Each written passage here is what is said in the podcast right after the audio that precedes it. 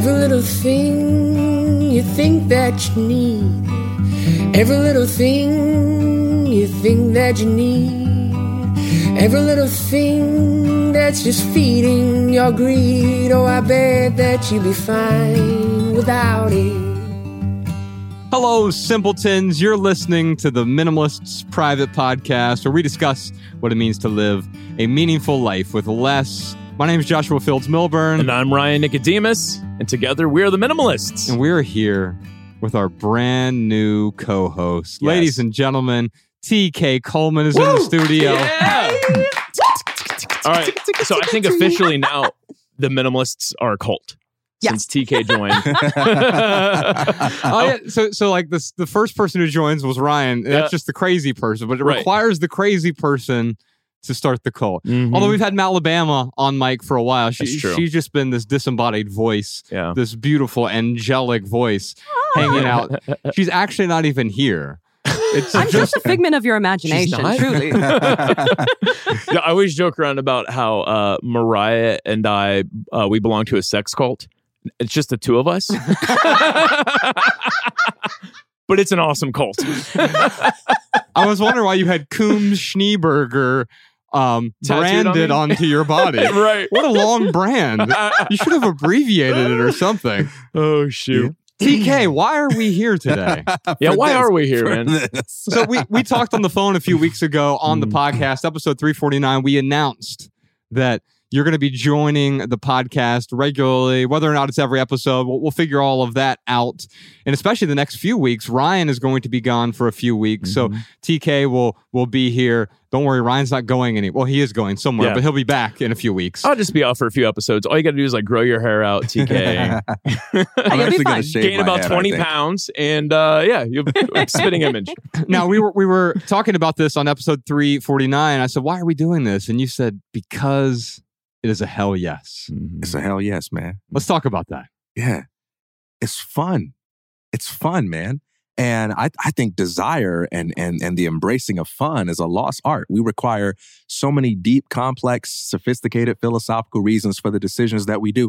And sometimes I like this. I love this. This feels amazing. In the absence of a logically or morally compelling reason to do otherwise, Mm. that's the only reason that you need. Mm. i love it I think about Alan Watts when he talks about if you want to figure out happiness, find something that someone will pay. Find something that feels like play that someone will pay you for, Mm. essentially. And that's what's so fascinating with what we do here because much of what we do feels like play, whether it's intellectual play, emotional play, this sort of tete a tete that Ryan and I have together, and now bringing you on. We don't agree about everything, obviously, but what is interesting are the ways in which we're able to disagree. That's right. Yeah. That's right.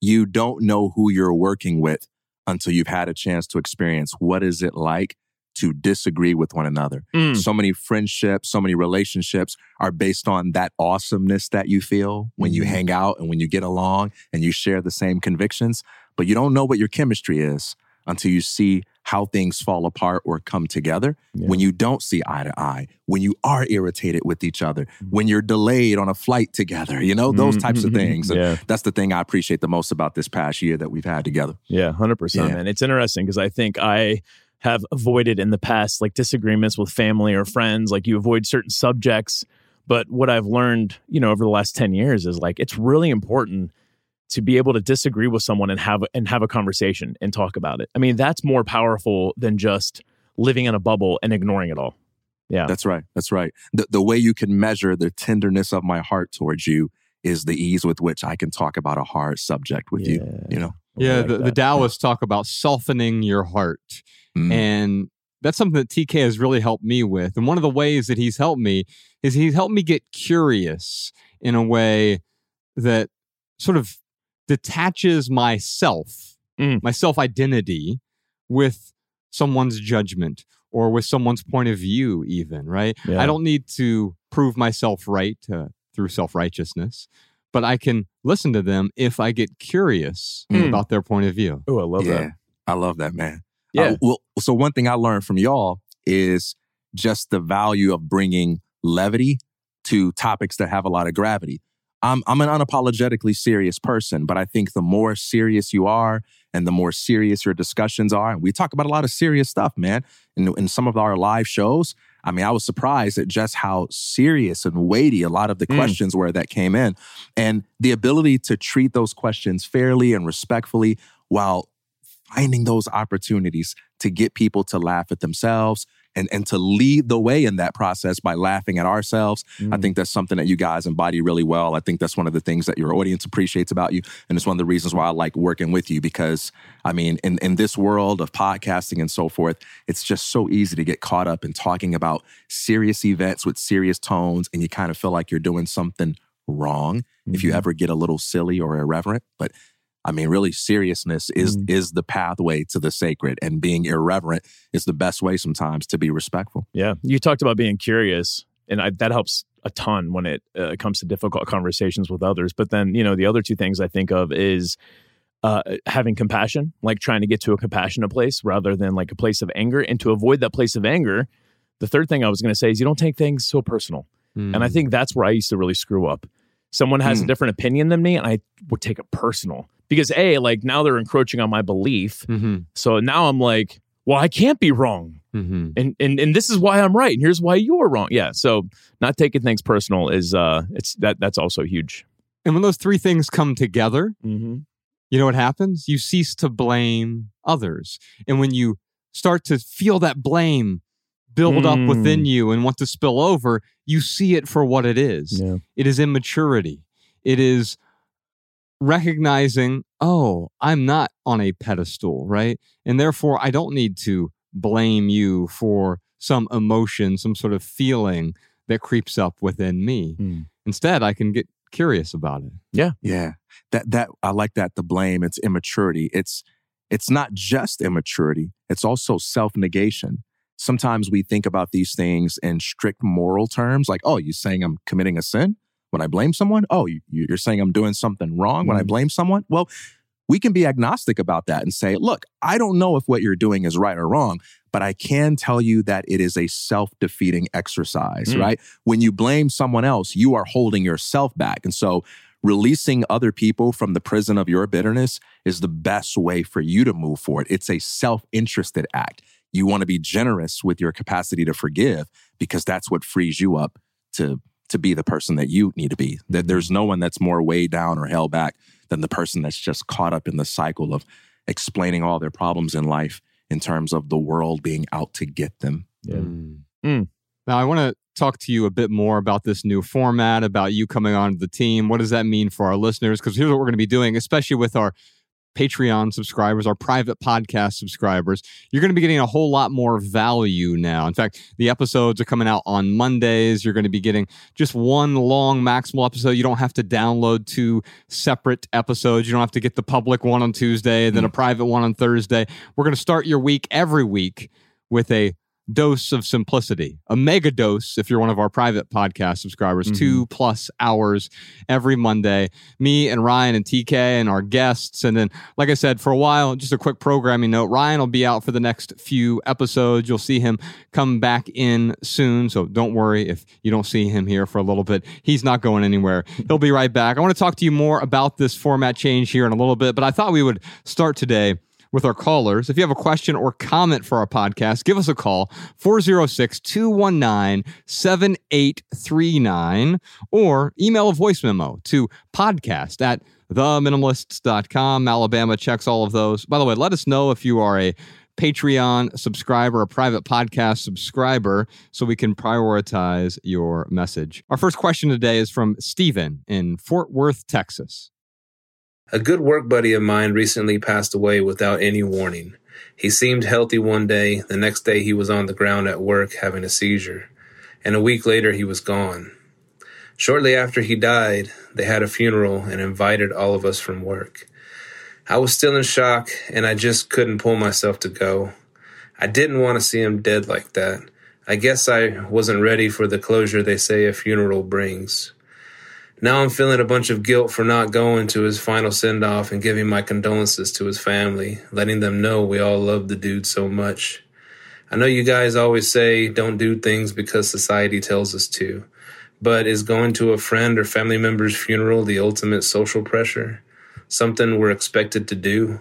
And if we don't, we're being very disrespectful to that person or their family? Now, TK, I wanted to start with this question because you and I had a phone call recently and we were talking about different kinds of funerals. And what I hmm. realized from that conversation is that a funeral is sort of a celebration of letting go. And here's what I mean by that. Mm. I moved out of the apartment slash condo that I'd been renting for the last five years that was in West Hollywood. And my family moved up to Ventura County. And in doing that, all of these emotions began to stir up within me because I realized I was moving on to something. And in order to move on, I had to let go of what had served me for a period mm. of time. Now, we're not talking about a person here. We're talking about a thing or a place, right? In this case, it was both.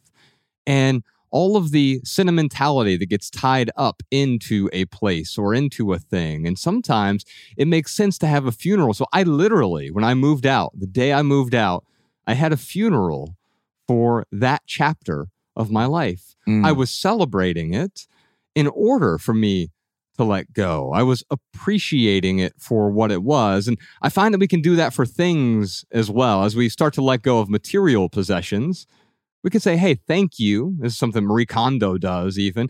Thanks the thing for serving a purpose, but it's no longer serving a purpose. So I am going to let it go. I'm going to sell mm. it, donate it, recycle it, trash it if I have to, in order to let go. But just because you let go of the thing doesn't mean you've let go of the thing. Mm. Mm. Because what happens sometimes is I let go of the physical thing, but then I cling to it in my mind. And that's quite often what we do with relationships. If someone dies, I remember when my mother died, obviously that was a traumatic experience for me. And because she was gone, she was physically, I had to physically let go but mentally, emotionally, it took a while for me to let go. And realizing this many years later is that the celebration or the funeral isn't for the person who died. The funeral is for the people who need to let go mm. of that mm-hmm. person. And when I talked to you on the phone recently, you were at a funeral and we started talking about having funerals for people, for things, for places so that we can move on. That's right. So the the man who passed away in my life was my father's right hand man.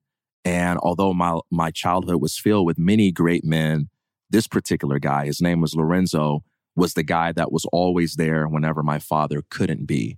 Mm. And um, he, because he was always there, it was important to me in closing out that chapter of my life to be there for him at that moment. And I said at his funeral, the reason I came, as inconvenience, as inconvenient and costly as it was, is because I knew for sure if it was my funeral, he would have been there. Mm. And so by being there for him in that moment, it gave me the opportunity to sort of close it out and say, here's what he represented to me, and here's how I can let his leg- legacy uh, live through me. But you're absolutely right. You know, um, death is a kind of letting go, and it's easier to let go when you take the time to consider who this person was or what this thing was and you you evaluate what it meant to your life and how it shaped your story. That makes it easier to let go. And i think it's interesting that this question is coming from someone who says i'm having trouble letting go and i'm also the guy that didn't go.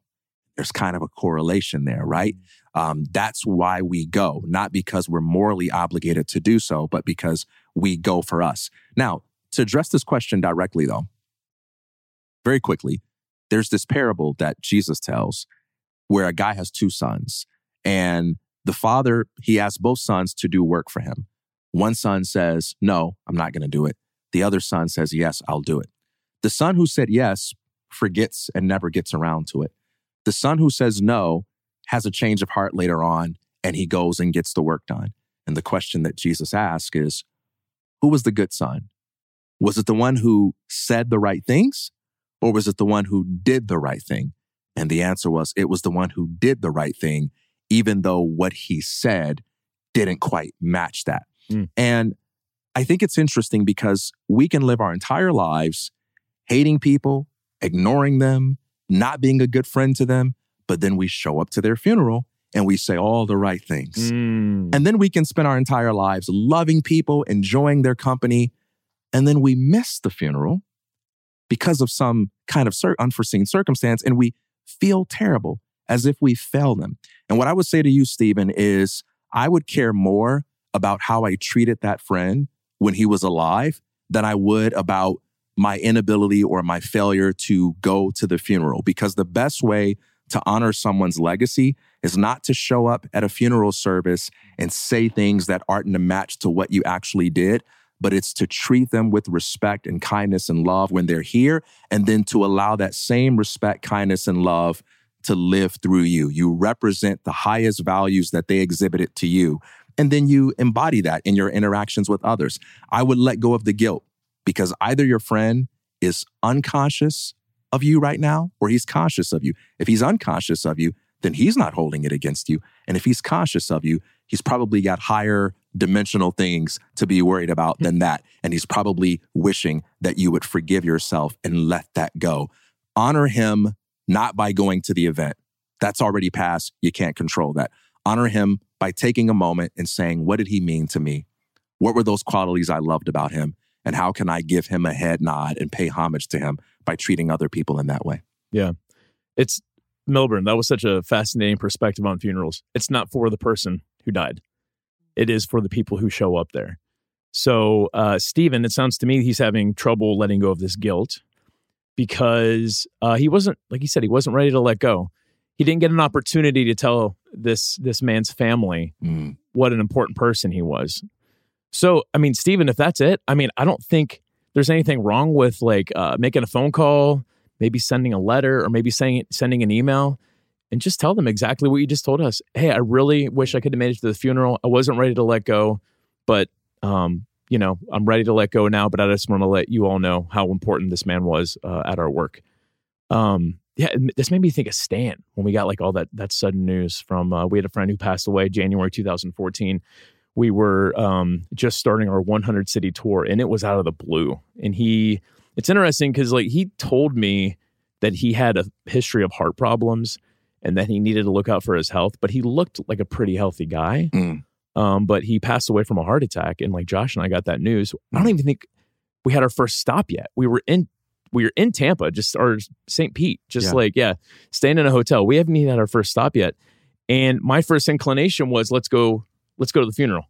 Let's go to the funeral. And and we were looking at it and it just it wasn't gonna work. Like it was it just wasn't gonna work. And um i didn't feel guilty about it i i certainly had a longing to be there and like again to support um to support his family and to let his family know but it was funny i um i was talking to a friend who did go to the funeral and he went up to stan's father said hey i just want to let you know that uh, Josh Millburn and, and Ryan Nicodemus, they really send their condolences and they're sorry they couldn't be here. And Stan's dad was like, Nicodemus, Nicodemus, Nicodemus. because That because says it all. yeah, and, and but but That's I so mean, all that to say is is that you know, uh, uh, Stan's dad knew. I never met Stan's dad, but Stan knew me, or I'm sorry, Stan's dad knew me through Stan Mm-hmm. because um he knew that you know we were close friends. So um yeah, it's it's okay he didn't go to the funeral. Let that go. This guilt, I think, is something maybe you want to look at in the future, Stephen. Like guilt is a symptom of something that you've done wrong. I wouldn't feel shame around it, but this guilt you can use as leverage uh, to make a different decision if you should have you know a decision similar to this in the future. And I would say also that is true and even doubly true for deaths that aren't people deaths, that aren't Mm. human deaths, Mm. but the death of a thing, if something stops adding value to my life, it has died in an important way. Although we continue to hold on to those carcasses. That's why I call the container store, I don't call them storage containers, I call them clutter coffins because that's hmm. quite often what we do. We take our dead things, the things that are no longer serving us, hmm. and we put them in these coffins and then we create these mausoleums, basements, attics, etc., where we store these dead things. Well, why? Because we never stop to have that funeral for them. And the way that hmm. you and I had a funeral for Stan wasn't to go to his actual funeral, but there's an essay in Yeah. our book, Essential, which, by the way, Stephen, I'd love to send you a copy of that book. The last essay in that book is called Live Like Stan. Hmm. And Wow. and what we talk about in there is he died when he was 36, but he lived more than most 86 year olds. Yeah. And I think that's something that's worth noting.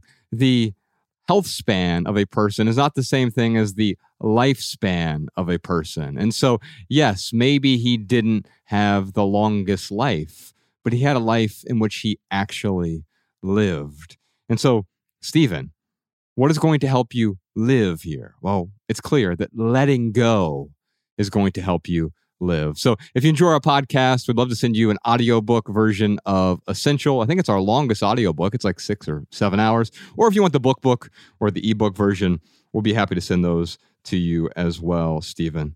Our next question is from Autumn in Pennsylvania. Over the past couple years, I've decluttered a lot of stuff, a lot of different aspects of my life, but I do notice that a lot of the things that I tend to hold on to are just simply in order to not forget, you know, an era or people in my life. I think this clinging just stems from my worry that if I don't remember these moments or people, I'll forget who I am and I'll lose a lot of meaningful memories. How do you guys let go of items and pictures without having the anxiety that that moment's now gone? All right, I think we're gonna we'll call Au- Autumn. Let's go ahead and do that now. Hello.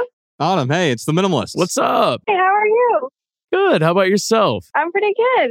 Awesome. You are our first live caller. Oh wow, that's, that's very exciting. Yeah, this is great. This is history being made right That's here. right. So we have our new Uh-huh. co-host with us, TK Coleman is here. Autumn, we really loved and appreciated your question, Mhm. and I wanted to talk to you and really dive deeper in into the question in general. What what are you afraid of uh, in terms of letting go? Uh, you talked about letting go of the the memories, right? But what what is what fear are you facing right now? I think I'm scared of letting go of the memory because it, it feels like something that was a part of me. And if I let go of, of that thing and that memory, then am I going to lose a piece of myself too? Mm. I remember one time I was giving a talk and someone walked up to me and took the piece of paper out of, out of my hand, took away my notes and says, Hey, notes are good. Notes are fine. But here's what I want to know. What comes out of that mouth of yours if you only speak from the heart?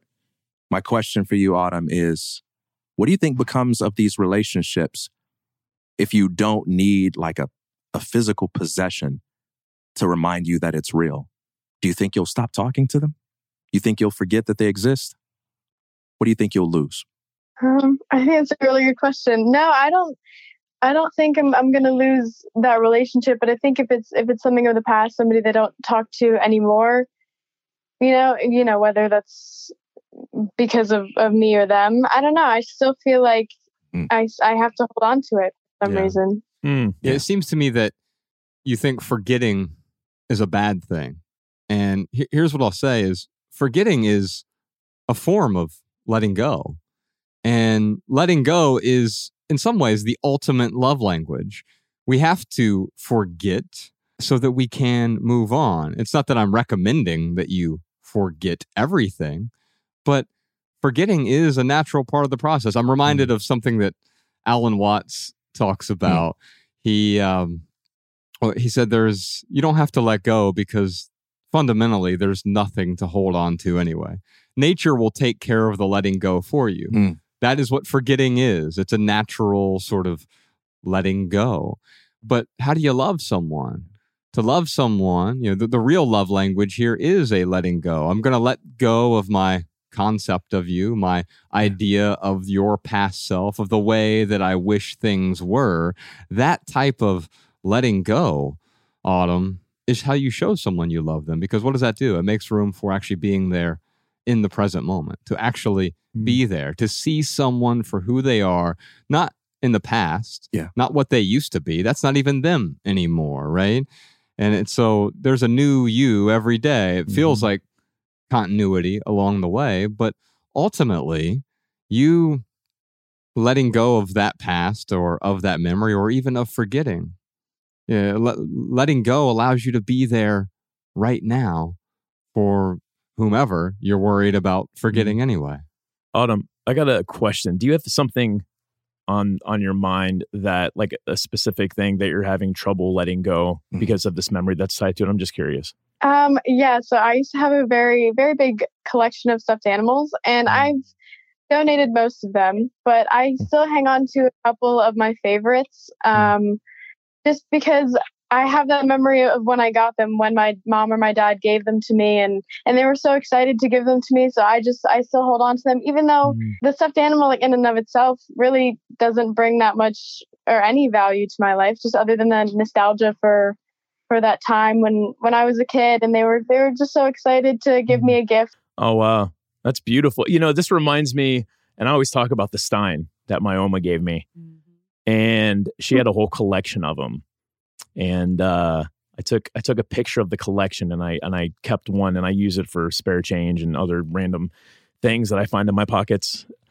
but you know, I don't want to let go of that Stein. Like I'm definitely, um, I have some sentimentality uh, uh, with that that you know i don't think i would ever let it go on purpose but what i'll say is you know that stein it reminds me of how loving my grandma is. It reminds me of the german heritage that we have. It reminds me of the trip that we went to uh, where she got to uh, show me her hometown where she grew up and friends and uh, that she had there. It was just a beautiful time.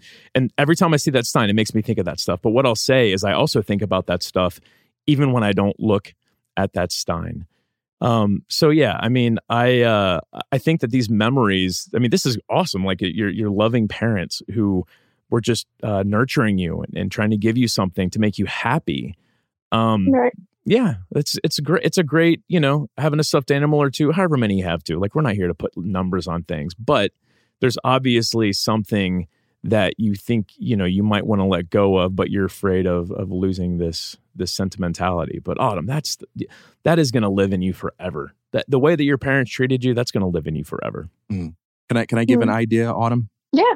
So I, I think when it comes to letting things go, it it tends to help if you can appro- find a way to approach it playfully by turning it into a, a fun project that expresses your creativity and generosity. So one example I have of something that I struggle with is when people would send me cards, um, especially for something that was really important. I always had trouble throwing the card away because I felt like I was throwing that person away. Mm. It felt so unappreciative to take something that a person spent some time looking around and thinking about, and then they spent money on it, took the time to send it to me, and I'm just going to throw it away. That just felt disrespectful.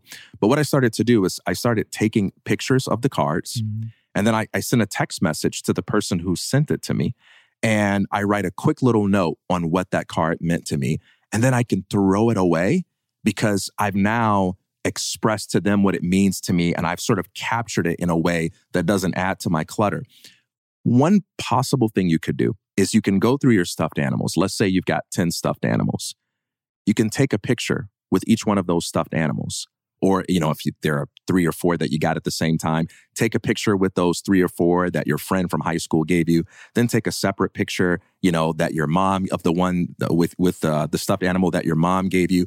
Take a picture of you in that, and then take some time to maybe write a paragraph or two about your memory and what that meant to you, and then share that picture and that story with the person that that stuffed animal ties you to. Now, what you've done is you've expressed yourself creatively. You've shared something meaningful with the person that you're connected to. And you can have an easier time letting it go because you've captured the moment. You have that picture of you and the stuffed animal and that story and that common experience with the other person. I'm not saying that you have to do that specific project, but you want to approach it with that kind of playfulness and creativity hmm. so you can make it a little bit easier on yourself to let these things go. Does that help? Yeah, yeah, it really does. I think that sounds like a really fun and and a really good way to let that person know how much you know that gift meant to me. I think that's I love that idea. You could start a new trend: uh, stuffed animal selfies. Instagram is waiting. That's going to be awesome. Autumn, thank you so much for your question, Yeah. and uh, we really appreciate you. Thank you, Autumn. Yeah, I appreciate you guys. Take care. You too. Good luck. Our next question is from Michelle in Coeur d'Alene, Idaho. My question is for Josh. You and your wife have separate residences in different states. Does this mean that you both have duplicate items in your homes? And how does that work into the minimalist lifestyle? So let me start by saying Michelle, clearly you're not caught up on the podcast. It's probably from like three man. months ago that she said. no, no, she, she just called in this week. Oh, okay. Anyway, um, Michelle, I'm just kidding. But we, here's what I'll say is, yeah, Bex and I do live separately, although we don't live in separate states anymore. We did live in separate states for five years. At least we lived in separate states half the time. Mm. So we were together half the time. We were apart half the time. And that rhythm seems to work pretty well for us. Maybe not week on, week off, but two days on, two days off, etc Mhm. works well for us. That's a rhythm that I'm not prescribing to anyone else. Although I would encourage folks to notice if a rhythm that they're currently in isn't working for them, instead of trying to force that rhythm to work for you, why not simply change the rhythm? However, that's not what your question is about. Your question is about duplicate things. And this presupposes that duplicates are necessarily a bad thing. Mm. Now, I have probably 10 pairs of underwear. They're all Mm. duplicates. Fraud. and and so what I will say is that something being duplicate isn't a bad thing. And so the heart of your question though is well maybe if you live together full time then you could get by with fewer things. And I would acknowledge that. Yeah. Michelle, if you and I lived together, we would get by with fewer things. I would have to buy less toothpaste. Mm. Uh, I wouldn't have to have two tubes of toothpaste. We could just share the same tube, right? In fact, if all of the people here in this room, we have Danny in Alabama, and we have Professor Sean and Jordan No More and Ryan and TK and me, if we all just lived in you know a frat house together, There'd be Then- so much coffee. New reality show idea. we yeah, and it's like we all own nothing. And- Right. anyway, what we would have fewer duplicates, but our lives would be markedly worse for Mm. us, right? Especially for me. And so I think we have to take that into account. Now, here's the funny thing is the same tube of toothpaste. Like, yeah, I might have a tube of toothpaste at my place, and Bex has a tube of toothpaste at her place. And- Mhm. but if we had just had one tube of toothpaste, we, we use it twice as quickly, right? Mm. And so, yes, there's nothing inherently wrong with duplicates. In fact, I think if you come to my house, you're going to say, oh, wow, this is, you, know, you don't own much, right? Mhm. But I own some things that might duplicate what is going on at Bex's house. Mm. She's her own individual. I'm an individual. Yeah. And so we have our own individual needs. And there's nothing wrong with that. A better question for me is does this thing add value to my life? Does it serve a purpose? Does it bring out the joy in me in some way? Does it amplify or enhance my experience of life? If so, wonderful. If not, then I'm going to let it go, regardless of whether or not it is it's a, a duplicate. Mm. Yeah, what I hear in Michelle's question is like, hey, you've got a set of pots and pans at your place. So you probably need pots and pans over at, at Bex's place too. And uh, I mean, you you two live much closer together now.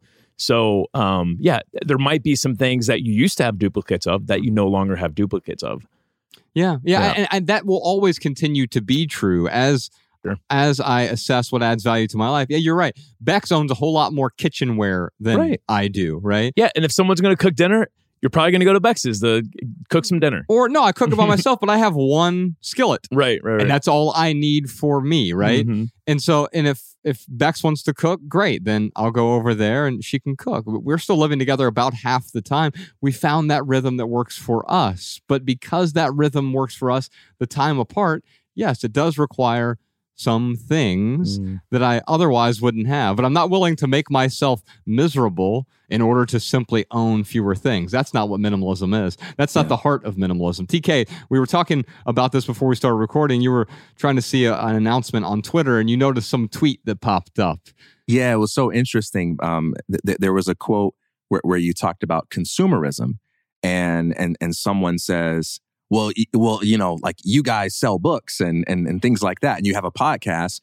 And um, and I forgot your response, but it was something like, "There's a difference between Conscious consumption and Yeah. consumerism. Right. Yeah. And um and it was interesting because what was overlooked in in that response to you is that anytime you add the word add the letters ISM after anything Ism. and you turn it into an ism, that Mhm. ism changes everything. Yeah. You know, to put an ism after a word means that we're not just going to talk about that word, we're going to talk about a lifestyle in which everything that you do is oriented around that word. Mm. So consumption is human, consumerism is anti human, right? Those are two different things. And so I, I think, you know, um, th- th- this question is, it's, it's a little similar to uh, other questions I've had people ask me, like, so the minimalists living in California, that doesn't sound very minimalistic. California is a really expensive place. And so people have this impression that, you know, if you're a minimalist, you have to live as inexpensively as possible. You got to find the cheapest place, the fewest amount of things.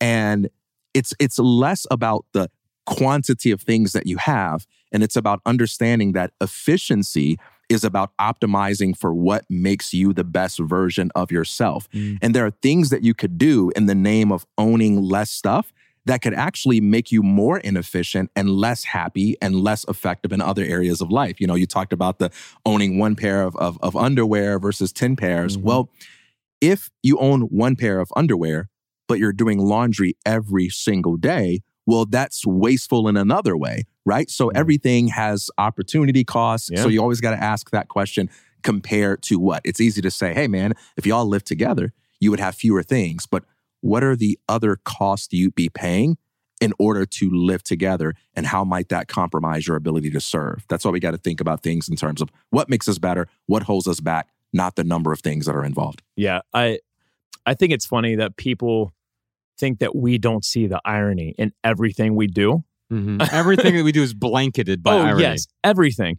And and you know, one thing too that I've had to um shift my perspective on, it, it is like, you know, putting some products out there, some physical products.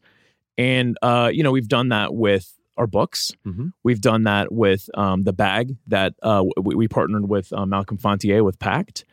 Um, you know, all that to say is I've had to realize that like every single one of us, we are selling something. Every single one of us. We're not, no one is not selling something.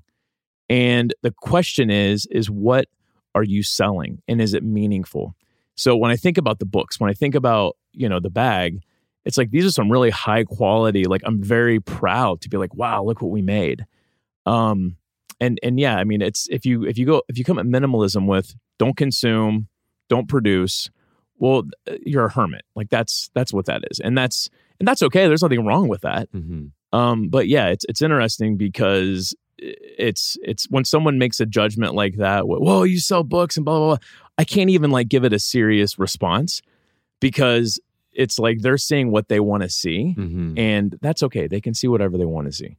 Yeah, I, I remember my mom once told me don't answer an unserious question with a serious answer. Right. And ooh, that's so good.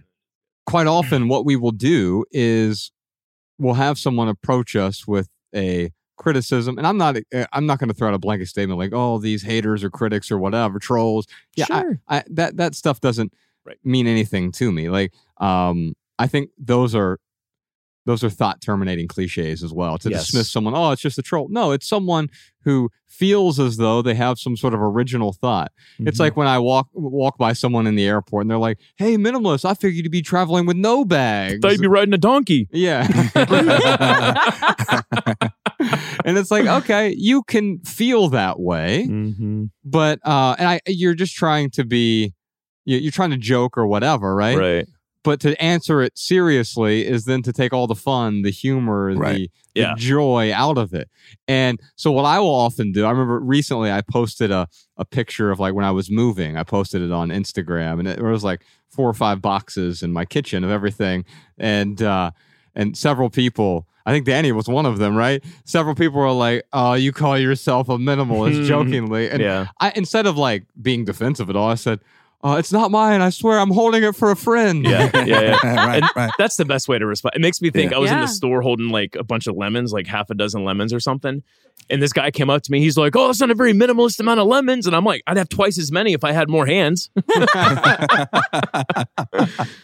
oh, That's shoot. so good. Michelle, yeah. thank you for your question. Let me send you a copy of our book, Love People, Use Things Because the Opposite Never Works. And in there, we talk about our relationships. And one of those relationships is about our relationship with others and finding that rhythm with other people so that we can live together. And one of the ways we can live together is to live separately. It's like music. What defines music is not just the notes, but the space in between the notes. Mm-hmm. So if you enjoy our podcast, you'll like the audiobook version of Love People Use Things, or if you want the book book or the ebook, we'll send those to you as well. We got some questions from social media. You can follow the minimalists on TikTok, Instagram, Facebook, and Twitter at the minimalists. Elaine from Instagram has a question for us. Is there such a thing as a passion burnout? If so, how do we overcome it? Let's talk about what passion is, TK. So, mm. passion does not exist without suffering. And so, in fact, the root of the word passion means to suffer. Yeah. Hmm. Quite often we confuse excitement for passion. You get excited about an idea, and then as soon as you hit any sort of roadblock, any sort of slight discomfort, we stop and say, Oh, I must not be passionate about this. Right. I call that a good meal. yes. and yet, we think that that suffering means we can't be passionate about a thing. But I would argue that passion inherently requires some sort of burnout somewhere. Now, it might mean mm. I'm burnt out with something that I was doing in the past, and I'm going to have to let go of that, that career, that way of living, that habit, those material possessions. I have to let go of them in order for me to make space for the thing that I'm passionate about. The thing that I'm passionate about is the thing I'm willing to suffer for. I love that, man. I don't think you can be burned out by passion per se, but I think you can be burned out by a lack of alignment. So yeah. typically, when we think about passion, we think about doing what you love. I love baseball. I love music. I love, you know, teaching children. And, and, and we orient our lives around being able to do that, what maybe get paid for it. But I like to think about passion as something that has four pillars. There's number one, what you love. There's number two, how you love to do it. Number three is when you love to do it. And number four is with whom you love to do it, mm. right? So if you get any one of those things wrong, you're going to have misalignment that leads to burnout. So let's say what you love is baseball and you've managed to achieve a life where you're playing baseball, or you love writing and you manage to achieve, achieve a life where you're writing. Well, how do you do it? Maybe you love writing, but you don't just love writing anything. What caused you to fall in love with writing is writing fiction. But now you're working a job where you're just copying dictionaries and you're depressed. Are you burned out by your passion? No, there's a lack of alignment between your what and between your how, or maybe when. Maybe you work for a boss who calls you up at three in the morning and says, I want an article on this by 6 a.m. Well, now you're working according to a rhythm and a cadence that isn't optimized for how you like to work or with whom you love. Mm. You know, maybe you're working with people that are toxic, people that hate what they do, people that have different values than you. So there are ways to do what you love and still be burned out because mm-hmm. there's something about how you do it, when you do it, or with whom you do it that isn't the right fit for you. So don't just think about the thing you are passionate about doing.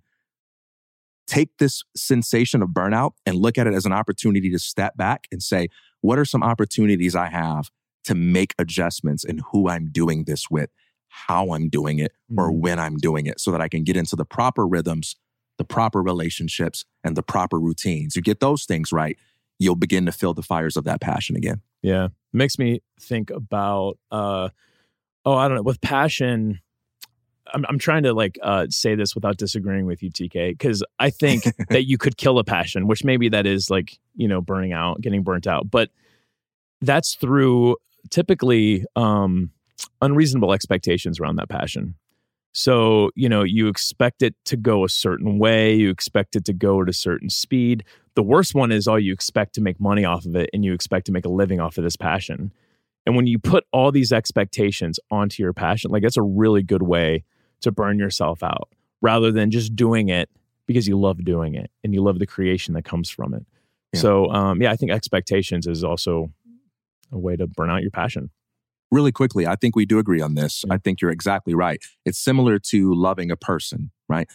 Let's say if you're in love with someone, what's the fastest way to destroy that relationship?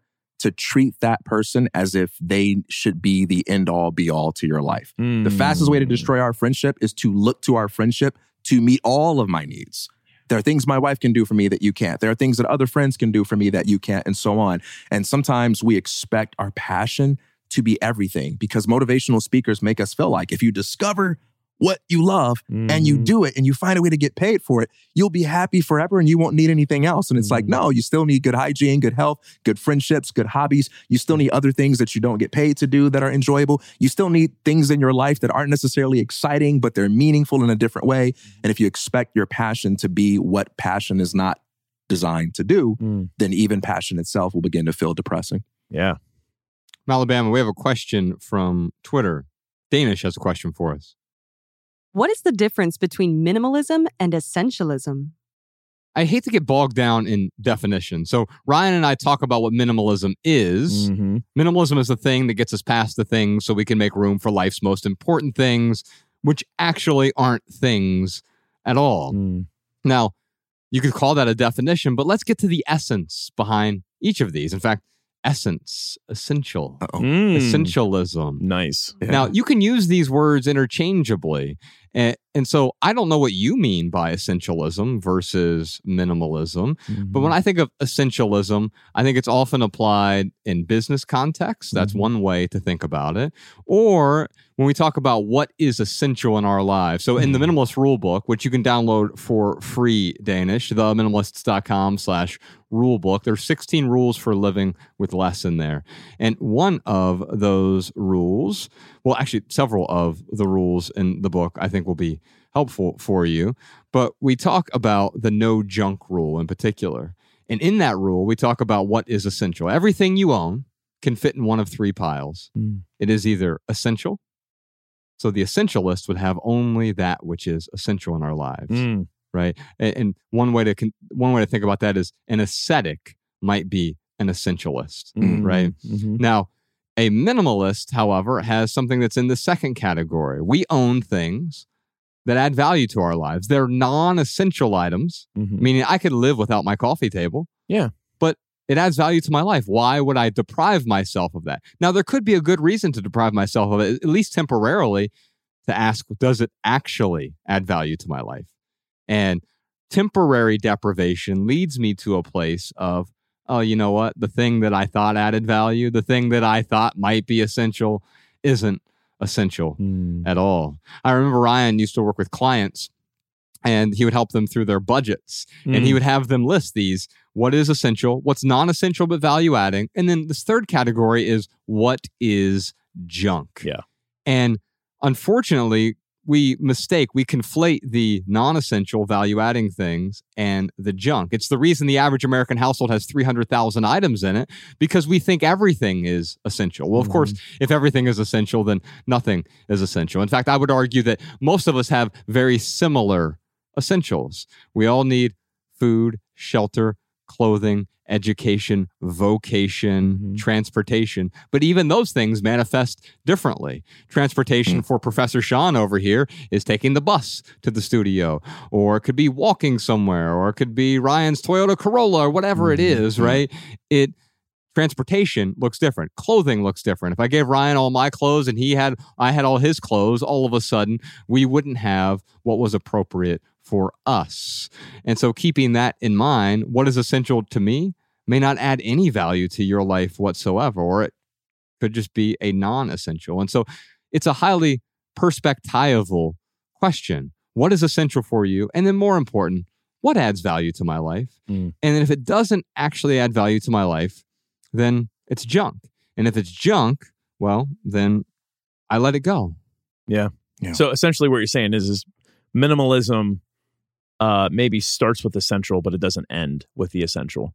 And like that is that's actually really important, I think, for people to understand with minimalism, is that this is this is beyond just the essential stuff.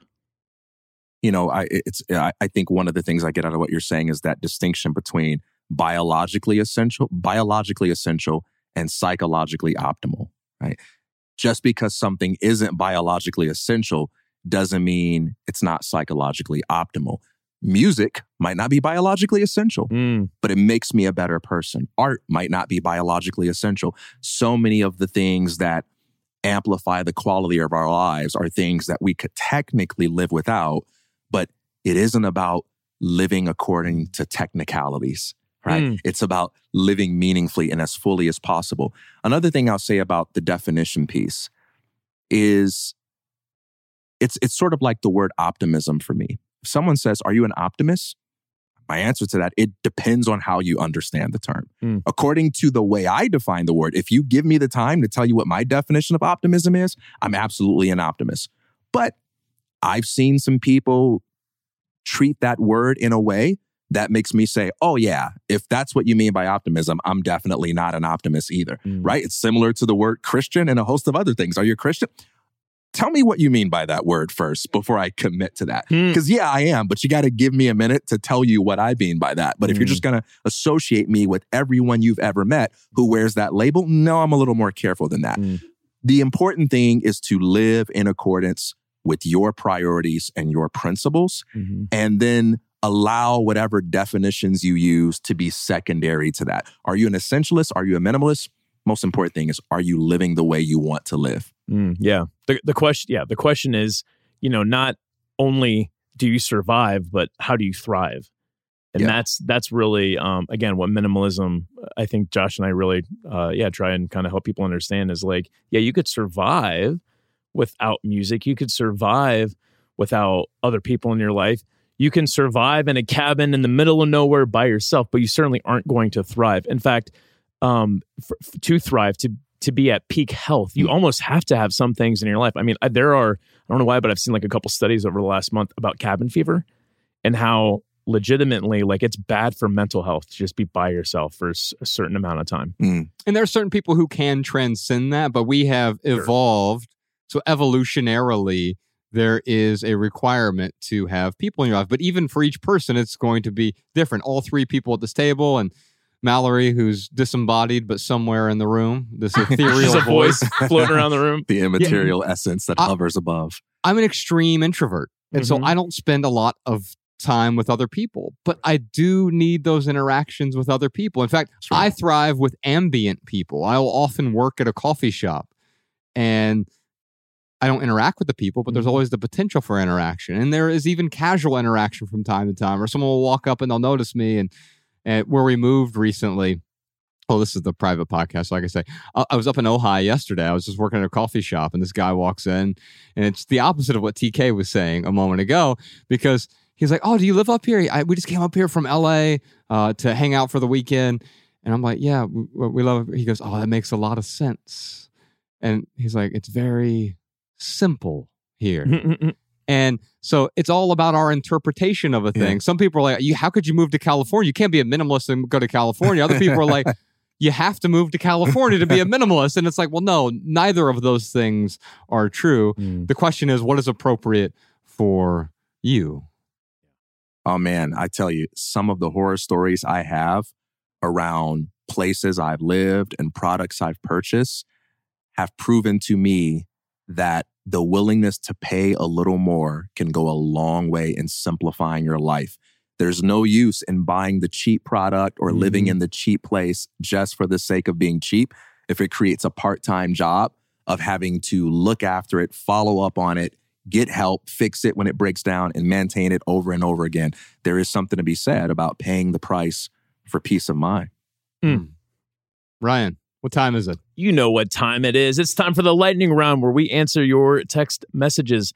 You can text your questions, your comments, and anything else you want to send us. You can text it to 937 202 4654. Yes, indeed. Now, during the lightning round, this is where we do our best to answer questions with a short, shareable, less than 140 character response. We put the text to these minimal maxims and the show notes so you can copy and share our pithy answers on social media. By the way, thanks to our good friend Social Jess, you can find all of our minimal maxims over at minimalmaxims.com. Looks like Mike has a question for us. I'm bothered by my mother moving on to be with another man less than a year after my father's death. I'm trying to be supportive, but I'm struggling to accept this guy parking in my dad's spot on the hmm. driveway. Any advice? Hmm.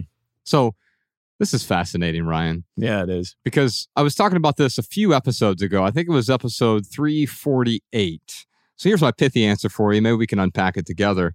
Nobody has the power to bother you unless you hand them that power. Mm. And by the way, I do this all the time. So this is not a judgment, it is merely an observation. Anytime that I am bothered, it's because I've given you that power to bother me. Here's the irony of this, Mm-hmm. and I haven't talked to you about it yet, although there's an email sitting in your inbox right now. um, we we had Dr. Susan David on the podcast, and it was a wonderful episode, especially that maximal episode that we did with her. And my goodness, it was it was a beautiful conversation. I felt like we had right, Mhm. and one of the best moments was this moment where I started talking about how no one has the power to upset you Mhm. unless you hand them that power. And then I went on to talk about my own expectations creating a prison around me. Mm. And she had a great line where she talked about expectations. And uh, then we shared that clip on TikTok and Instagram, just a short little one minute clip of us having that dialogue. And Susan's people reached out to us afterwards and they were like, hey, uh, can you please take that clip down? Oh wow. Really? And she's like, we don't think this represents Susan's point of view. Mm. I said, well, yeah, I, I, it, it probably doesn't. I didn't post it to represent her point of view. When TK says something on the podcast, it doesn't represent my point of view. When Ryan says something on the podcast, it doesn't represent my point of view. Now, I'm not going to be silenced. Here's the here's the irony of this. When I got that email, what? I was upset. Yeah. Right. And so I was Right. upset that How ironic, yes. right because i gave that power to them to Mhm. upset me and Mm. It's really hard to to understand that anytime that i get angry anytime i get frustrated anytime i get sad because of what someone else has done to me Mm-hmm. all i've done is hand them that power to manipulate my emotions and the Mm. same is also true with happiness. Ryan, you don't have the ability to make me upset. You also don't have the ability to make me happy. Only I have the ability to make me happy. Here's the quandary, though that happiness is already there. That is my default state Mm. happiness. And yet, I often cover it up. Why? Because I have set an expectation or I've handed the power of my emotions over to Mm. TK or Mallory or Jordan or whomever. Mm. I've set expectations that make me miserable. It's not Mm. you who's making me miserable. It's the Schopenhauer quote. Mm. A man does not enjoy Paris, he enjoys himself in Paris. Mm. I always say that about my wife. I don't enjoy Bex, I enjoy myself in Bex. Dun Ayo, sex joke. I'm gonna need a confession booth like Yeah. right in the corner of the studio Oh for each episode. You know the the happiness is the default state. Uh, I don't know if we can. I don't know if we can. Uh, you know, go off on too much of a tangent here, but it's funny because I think about a child being born, and the default state is like discomfort, crying, needing, longing, Mm. wanting, constantly, literally screaming for attention. And it's not until you know they start to like try and figure things out Mhm. that they start to really be happy and they Mm. start to um uh yeah like just have that joy that that you see little kids have I didn't say that it was the only state. no no no yeah yeah yeah right In, in fact, we talked about this. My favorite episode, we've done two amazing episodes recently. One was with TK called Political Clutter. Mhm. It's a private podcast episode. And another private podcast episode we did, it might be my favorite of all time. Mm. It was called How to Be Satisfied. And it Mm. was uh, episode 349. And we dissected this long article about how to want less by Ar- Mhm. Arthur C. Brooks. And in that conversation, you and I determined that happiness or satisfaction Mm. is the default state and dissatisfaction is also the default state. oh yeah we did talk about that yeah It It's- eh, the only reason i bring this up is because i think there is something to recognize or to form like a, a detente with or a relationship with discomfort when we're uncomfortable we're, that's where we're not happy right and when that discomfort arises within us then um, when we project that out like that's when we're not happy. But understanding that un, uh, like getting comfortable with that discomfort like holding space for that discomfort allowing to be a little bit uncomfortable will actually lead you to this default state of happiness. Yeah. yeah. All right i got a pithy answer for this one. Um mike when in doubt choose compassion. Mm. when when mike asked his question it reminded me of when uh my parents split up and my mom went and got a boyfriend and my dad went and got a girlfriend and i was furious. I was so jealous. I was like no these are my parents you know um, i don't have room for two more parents. And uh, I had like a real, I acted like a real jerk. There was one girlfriend my dad had that I know for a fact, like she broke up with him because like I was so intolerable. Like I was just, Mm. I'm so sorry. Hope if you're listening to this, I'm so sorry for being such a jerky little kid. but, but makes me think though, if I could go back, I wish I could hold comp- compassion for my mom. I wish I could hold compassion for my dad because that would have helped me to at least take the edge off of that jealousy or the, or the, that discomfort that I feel. You know, another pithy answer is um, compassion is an, an antidote to suffering, and uh, it sounds like there's some suffering going on here. And and Mike, if there's any way you can find any compassion for your mom because she's going through a lot too, um, that might help at least help you see it through her eyes rather than feeding into this this emotion of of anger or jealousy or whatever emotion you would call it. Yeah, Ryan, you're you're making me think of something with Ella. Ella's nine now, my daughter, and Bex and I went on a trip to Seattle recently. Had an awesome time, and we were talking to her on the the phone after the fact. She was with her biological dad, and uh, Bex was like, "Yeah, we had such a great time," and you could see the look on Ella's face. She said, "You you had fun without me," Oh wow! Oh man. and so she presupposes that she needs to be there in order for Bex to enjoy herself, for me to enjoy Mm. myself. Mhm. Otherwise, we can't have joy. Mm. And all Bex did was turn around. She said, Hey, you've been gone for a few days. You've been doing the summer camp thing. mm-hmm. Have you had any fun without us? Mm-hmm. And Ella goes, Oh, yeah. now, TK, you had a really interesting, That's pithy good. answer that I made even pithier here. So if you want to read that, and then maybe we can expand on it a little bit. Yes, sir. Your heart can't afford the damage, the damage caused by judging and resisting. Your heart can't afford the damage caused by judging and resisting. Mm. One of the phrases that jumped out at me about this question is you said less than a year. My mother moving on to be with another man less than a year after my father's death. And so there's a kind of evaluation that's going on there Mm. that maybe my mother should have taken more time before jumping into a new relationship. And there's an underlying assumption beneath that judgment, something like to move on quickly is to move on flippantly. And C.S. Lewis calls this chronological snobbery, which is the idea of judging the goodness or badness of something based on how old it is, how new it is, how fast it is, how Mm. slow it is, right? Because there are fast things, there are things that move fast that are terrible, things that move slow that are good. There are things that are very old and terrible, things that are very new and good, and vice versa. One way we can kind of see how this is a manifestation of that is look at the opposite, criticizing someone who takes a long time to get over the death of a loved one Mhm. someone's spouse or a significant other passes away, it's two years later and they're still sad. Haven't you moved on yet? Oh, yeah. Haven't you moved on yet? Come on, it's Yeah. it's already been two years. And maybe that's because we imagine ourselves in that situation and Mhm. we imagine that we would have moved on by then. And so we project our own pacing onto them and say, you should be over it by now. Well, judging someone for moving on too quickly is similar to judging them for moving on too slowly. One makes the assumption that to move on quickly is to move on poorly, and the other is to move on slowly. I mean, to move on uh, quickly is to move on flippantly. Hmm. And so, what I would say is allow your mother the space to move on in the way that is best for her and to know that this too is a part of her healing process.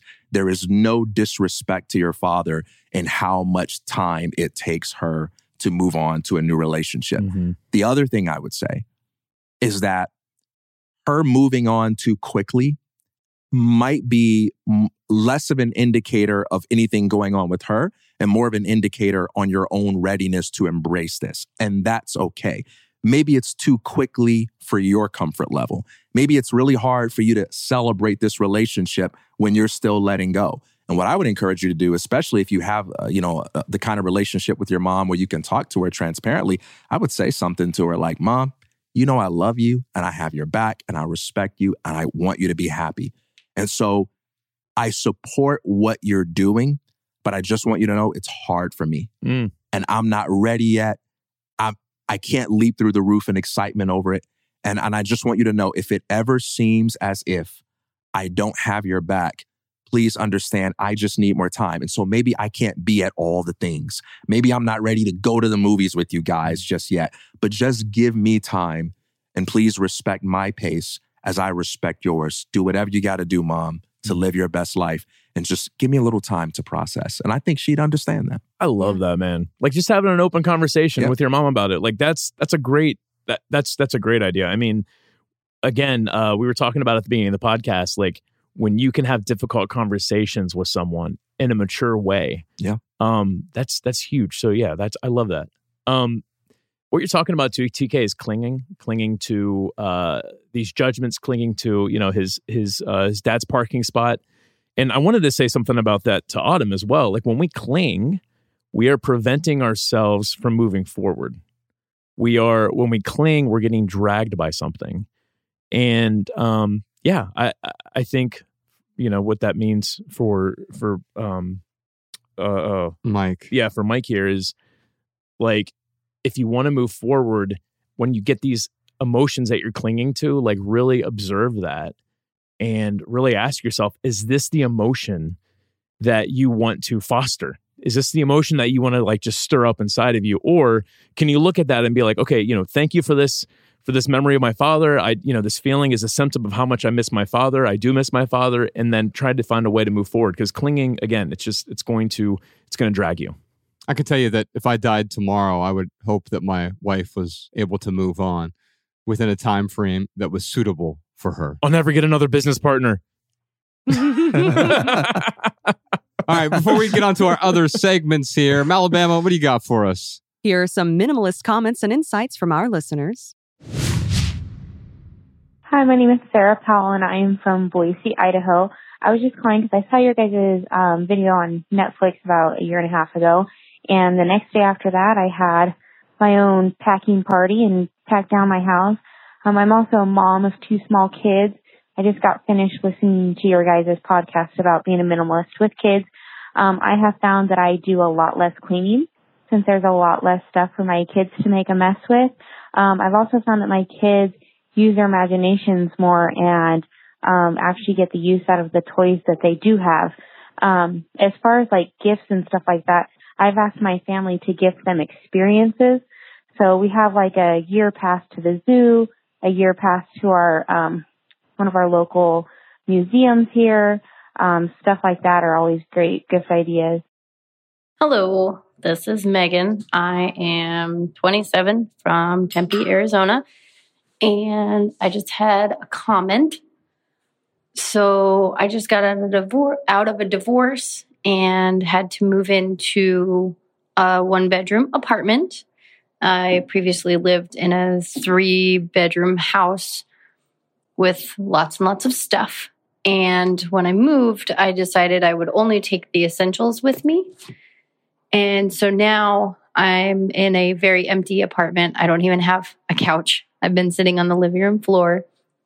Um, but my comment was I have made a list of the things that I want to buy for the apartment, and I am waiting two weeks for any item that has been added to the list. And the list are everything has a date on it from when it's added so that I know that I'm waiting enough time to see if it's something that I actually need or if it's something that I can go without. Welcome back to the Minimalist Private Podcast. Before we get into our other segments, we have these simple living segments we're doing with this new episode. Well, with this new format, we have our new co host here, TK Coleman, is with Mhm. us. And uh, we're going to read some more about less before we get into our new segments. We've got 10 segments for you today on the back end of this episode. This first one you're familiar with already. It is called More About Less. Today's article. Now, TK, you're familiar with More About Less, but this is where we read an article, an essay, a tweet, something as a jump off point for discussion, Hmm. something that could be controversial. And I think this one might be today. Uh oh. This one's from one of my favorite thinkers. It's from Kapil Gupta. I can't put a link to this in the show notes because this is from one of his private discourses. So you're just going to have to listen. Is he going to be like, man, why are you reading my private stuff? Well, this is on the private podcast, so Mm. I don't think he's a patron. This is called The Power of Hatred by Kapil Gupta. Mm. Man's life moves not according to what he likes, but what he hates. Hatred is more powerful than liking. If a man hates artificiality, he will move toward genuineness. If a man hates society, he will move away from conditioning. If a man hates lies and inefficiency, he will move toward truth and efficiency. Like is lukewarm. Hatred is a fire. Mm. Hatred is a far more reliable guide than like. Hatred is far more clear than love. Hatred is easy to recognize. Love is virtually impossible to recognize, for it is wrapped in many ribbons and packages. Love is a chameleon. Hatred is simple. Love is complex. Hating the things mentioned above can lead to the light. Hatred of another person leads to darkness. The human gets nowhere because he likes and dislikes. Thus, he remains in the middle. The middle is the most anemic of all places. Buddha was unfortunately incorrect. The middle way is not truth. Fire and transformation happens always at the outermost reaches. Truth is not for the lukewarm at heart. Let's talk about this. I, I love how Kapil Gupta is so confident, like to put down the Buddha. like that's some confidence, man. yeah, well, let me tell you where the Buddha got it wrong. Hey, can I give a, a, a one sentence thing on the Buddha right quick, and then I'll, I'll. The middle way was extreme before it became cliche. Mm. Sometimes when an idea has been around for a long time and it's infiltrated every aspect of our culture and thinking, we tend to react and respond to it as if that's obvious. But once upon a time, that was not obvious. That was revolutionary. That was the extreme understanding that the world needed at that time. And now, because it's on every Hallmark card, and Yeah. because every thought leader has been shaped by a world in which that thinking has permeated culture, we think it's obvious now. I love that. Yeah. So like there's actually something really awesome about the Buddha who came up with this idea Mhm. and then Kapil Gupta to recognize like this has been around to the point where it's a cliche. Let's let's look at it a different way. Yeah, yeah I think Yeah. I think that's spot on. And I will just say that what he's talking about here, when he's talking about love, he's talking about the sort of cultural repackaging of love. Because when he says love is complex, he means the worldview that we have about love now, Hmm. where it's I love my car, or I love tacos, Mm. or I love this carpet that's in here, right? Well, that's not what we mean when we're ta- well, that's what we mean now when we talk about love. Yeah. But to love someone is one of the simplest things. It's to see them for who they are without trying to change them. And if that is love, that isn't complex at all. But we have complexed love. We've interwoven all of our expectations, our standards, our desires, our yearning, our lust, our cravings, our happiness, our dissatisfaction. We've intermingled it all. We've interwoven it into the weave of love, and we call that love. Mm.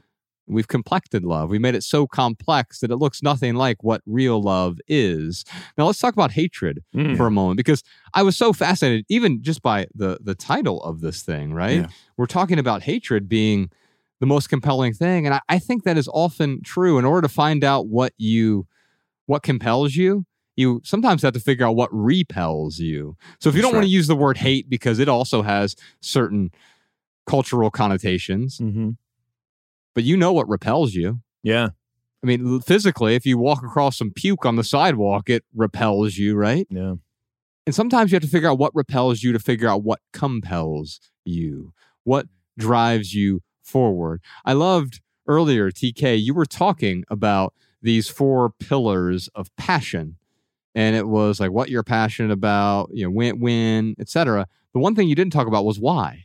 And I understand why you didn't talk about the why because the why, in that sense, the why matters a lot, but in that sense, it doesn't matter at all.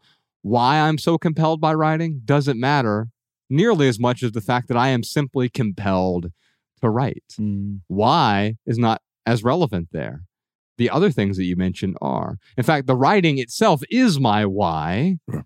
It doesn't require a deeper why because the honest answer is I don't know why I'm compelled to write. I can give you a narrative overlay and say, I, I talk to students about this uh, in the how to how to write better writing class that I teach, and when I talk to them about this, it's yes, there's a communicative side of things. You want to communicate something. There's an expressive side of things. You want to express something, something Yep. emotive.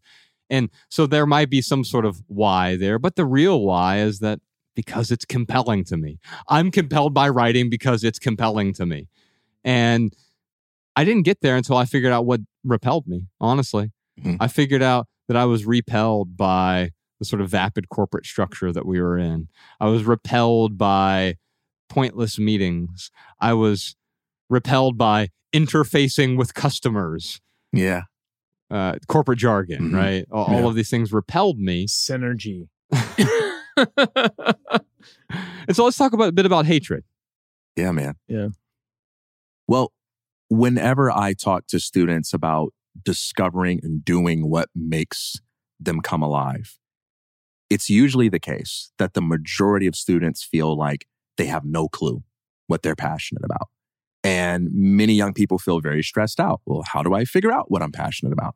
And we've talked before about what to do when you don't know what you love. And, and there are lots of things we can say, like don't limit the concept of passion to just one thing. You can have many different passions. We've talked before about exploring your curiosity. But one of the most helpful practices that people can employ if they don't know what they're passionate about is to say, well, what pisses you off? What angers you? Because when Mm. you think about passion, passion doesn't just mean what warms my heart. Passion is about what fires me up, what gets a reaction, what makes me come alive. And sometimes the things that fire me up are things that fall in the category of the so called negative, the things that make me angry or jealous or whatever it may be. And there are powerful changes and beautiful works of art that have come about as a result of someone simply observing something that angered them and they took the time to allow anger to be their teacher.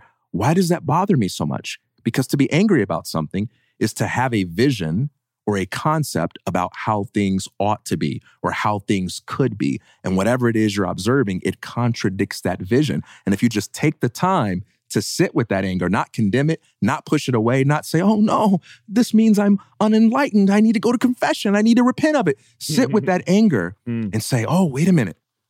What is it showing me about my values?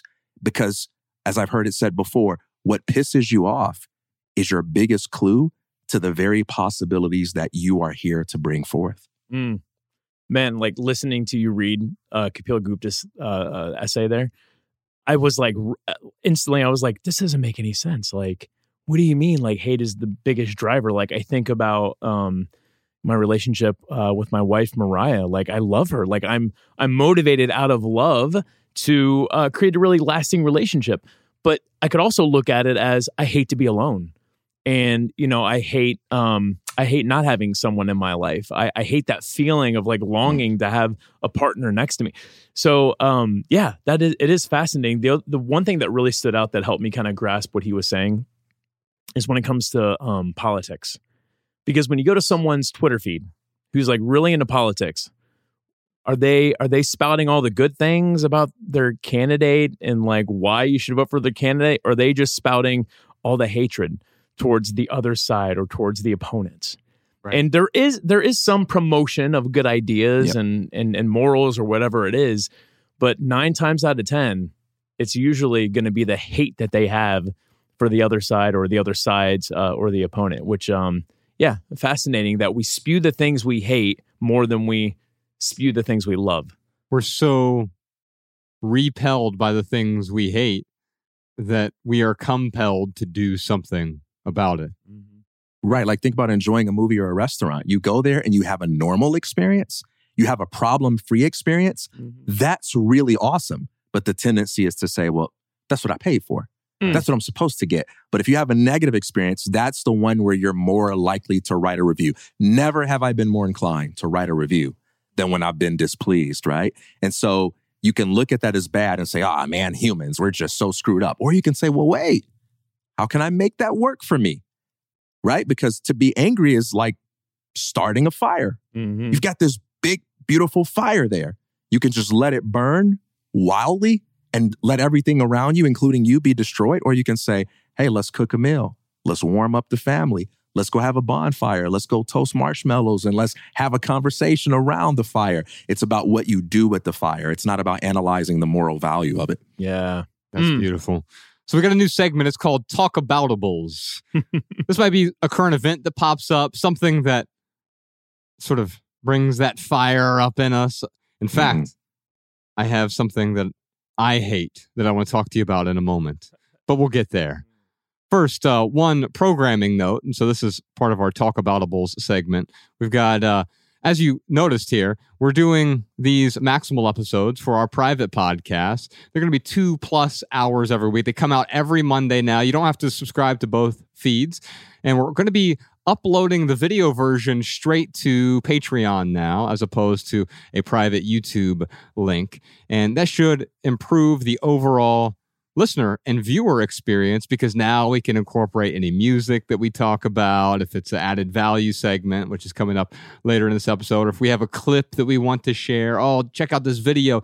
We can embed that in the full episode. And you're also going to find that these episodes aren't themed anymore at least the maximal episodes aren't. Mm. the minimal episodes we're only going to we'll tweeze out one big question like so for example this week we'll take Steven's question from earlier. So for the free public version, we'll just call it funeral for things. We'll have that one question, and then we'll have maybe a lightning round question in there, etc. But they're not going to be two separate shows anymore. We wanted to make it as simple and user friendly for our private podcast subscribers to say thank you. We heard you loud and clear because you've been asking for this for a while. And also, we want the video version to match the audio version the if you have access to the video version of the podcast if you're one of our private podcast subscribers with the video version you're also going to see we have a segment called photo friday home tour. So each friday we're going to be sending out a photo of one of our homes to show you that minimalism is not about austerity. And so the first photo i have here which we'll talk about in a little bit it's not a perfect home that you might see in incredible kitchens magazine hmm. which we'll actually talk about. That's this is for a different segment we have called checkout line wisdom. I'll talk to you about that as well. But you can watch the video, the ver- version of this straight on Patreon. You'll get it in your email as well via the Patreon app. You can watch. You can watch it through a web browser, or you can listen to this episode via your RSS feed and all of our archives now, including the first 300 public episodes, are all available on Patreon. All available to our private podcast subscribers. Audio is available all the way back to episode 000, I believe. We did a triple zero episode to start the podcast. So a lot of changes there. The biggest change, though, is we got TK Coleman here. Woo! And What's up? we've decided that this is a hell yes for all of us because you're bringing in a different perspective. You're bringing in a perspective that works also works really well with Ryan's and my different perspectives. Mm. And I almost look at this like a three-legged table in a way, right? Mm. Or maybe the uh, the analogy is it's like we're bringing Kevin Durant on. or it's like a really sturdy tripod. Yeah. you know what he's saying with KD by comparing me to KD. He's saying we can we won before you. We're gonna win with you, and we'll win after you. That's what he's really saying. so this is a gift to you, Dang. KD. I mean, that's great. So so with with Durant, yeah, I guess that would make like us, Steph and Klay. oh, And- totally, Steph and Klay, Splash Brothers. Yeah, yeah. And and what I like about this is we had a great team already, right? Yep. Mm. And s- this isn't like a total rebuild. Although I'll tell you this: one year ago, so this this episode comes out August first. One year ago this month is when Mallory and Emma and Danny all joined the team. So we've been working on a sort of rebuild over the course of Hmm. the last year, and now we have the final part to come into all of this so that we can continue to add value and help people heal their relationship with stuff, their relationship with themselves, their relationship with money, their relationship with their values, their relationships with other people. Mm. And TK is going to help us do that. He's going to provide that light that we have been providing as well. It's just a different perspective. In fact, light is a great metaphor here. We're in the studio and there are four different lights that are all over our heads right now. You can see it on the the wide shot if you're watching the video version of this, right? And all four of those are are required in order for us to provide the best video for our private podcast subscribers. Mm. And yet, I would say all three of us are going to help provide. It doesn't mean that we have to play every single game together. You know, KD takes a game off, Klay takes a game off, right? But when they come together, they create something special, something that is greater than the sum of the parts. I love that, man. I mean, I hate that. I am indifferent towards that. I can't believe it's been a year since we brought Mal and Danny and Emma. Like that's Wow. unbel- unbelievable. Like I we think blinked. Like we blinked. I know. I think it's a good sign that it feels like it was just yesterday. That's a good sign, Yeah. right? Yeah. Yeah. Real good sign. Well, let's give them a round of applause for one year, y'all. Y'all are awesome. thank you. Does this mean we get paid now? Shut up, Mallory. sorry, sorry, sorry. She's kidding. They are paid very well. we are we are taken care of. That They've was both definitely given- a been joke. given raises twice. That's right. As I've never had that happen in a, a workplace And, setting and they before. promised to back back up the Brinks truck for me. it's an empty Brinks truck, though. Yeah. We're minimalists. right. We've already minimized the Brinks. Well- TK, as we discussed the contract, we just want to let you know we own nothing, but no, I'm just kidding. And now you own nothing. Congratulations. Congrats. Yes. Oh wow. Let's talk about our first talk aboutable here. Danny, you alerted me to this, so I need you to step up to Malabama's mic so we can talk about this. Mm. Yeah. You told me that BMW is starting a subscription service. They're basically charging people $18 to subscribe to heated seats now. to use the hardware. Yep. So BMW, and this is not in the United States. I have I read an article and then I read an article saying, hey, it's not everywhere. It's in only select countries, which same thing. They're doing this to consumers. It's a pilot program. Yeah. So in I think the new whatever series BMW has now, the new models come out. They have all the hardware for it, but to use your heated seats, which it's installed, everything can be available with the subscription package. So you pay $18 a month to be able to f- turn on your heated seats.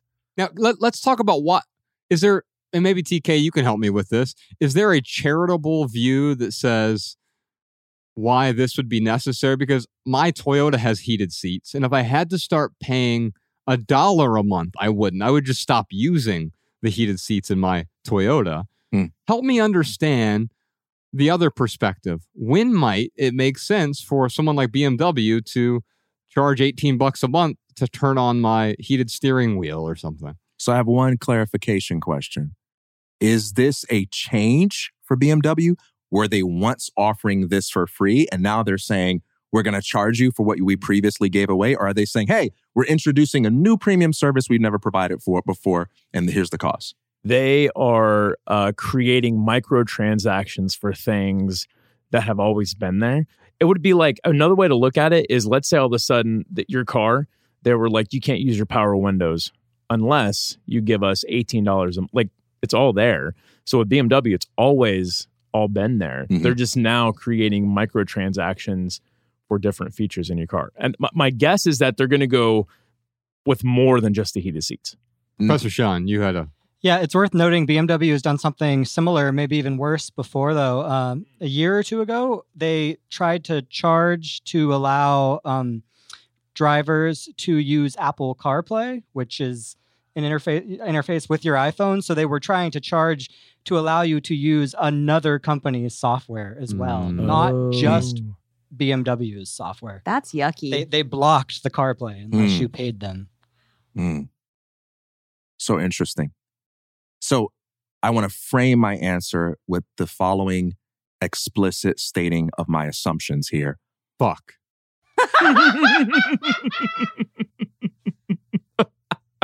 Well stated. Get, get ready to bleep all this out. This Professor podcast Sean. has You said bad words. explicit, so right.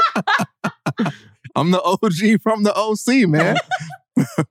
um, I think BMW and any other service provider should be totally free to offer at whatever price they want, whatever product they want to put out there. Mm. I also believe that customers should be totally free to feel whatever way they feel about it, criticize it however they want to criticize it, and take their money to competitors if they don't like the idea. And I think competitors should be free to enter the market and say, hey, customers, we're going to offer you a better alternative.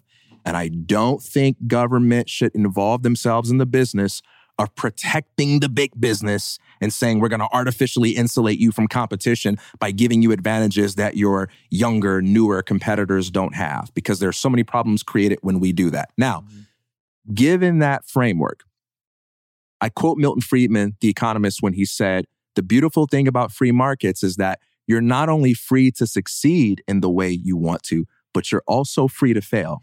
and when you put out a bad idea, as long as you're not protected by government, where you can get away with doing whatever it is you want to do because you have a monopoly, that means the customers get to decide if they want this or not. And so it's BMW's job to say, well, here's what we want to do. Here's what we think is a good idea. And it's the customer's job to say, nope, not worth my time, not worth my money. And so I can theorize about it all day long. But if the customers don't like it, or if they get annoyed by it, and there are many business ideas like this, they get to say no to it. And you better believe if it doesn't work, BMW will check themselves really quick because they can't afford to lose more money than they make, right? They'll say, "Oh, okay, that didn't work." And and and in the history of business and entrepreneurship, there are lots of examples of old companies and new companies that thought they had a good idea, they put it out there, the customer said, "That's stupid, that's unfair, we don't like it." And it corrects itself over time. So I'm very curious about it. Mm-hmm. I'm very intrigued to know how will the BM and BMW customers respond because I'm not a BMW customer. And it's easy for me to philosophize about products that I wouldn't buy in the first place. Mm-hmm. And one thing I've learned from being on the entrepreneurial side is you got to be real careful about creating your products based on the opinions of people that wouldn't buy anyway Mm. right? You want to create products for who your customer is. You want to know who your customer is. So, my question is for the BMW customer. How do y'all feel about it? You don't have to tell me. I'll see what you do with your dollars. Yeah. Oh, that's beautiful. I love it. So the charitable explanation is like, hey, a private enterprise can do whatever they want. And if this is what they choose to do, then great. We don't have to support it. Mm-hmm. Um, but yeah, we, we shouldn't sit here and say that like, oh, they shouldn't be allowed to do that. It's like, no, they should be be allowed to do whatever they want to do.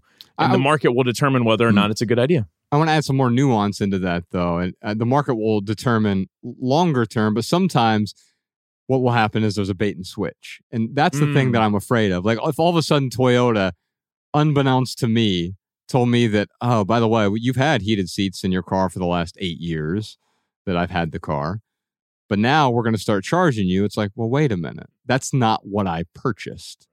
And, and so then we have to hold those companies to task. Yeah, I, I think sometimes what gets left out of the economic equation when we express fear that people are just going to pimp us and they're going to charge us whatever, they're going to charge us $20 for gas, they're going to charge us $50 for gas.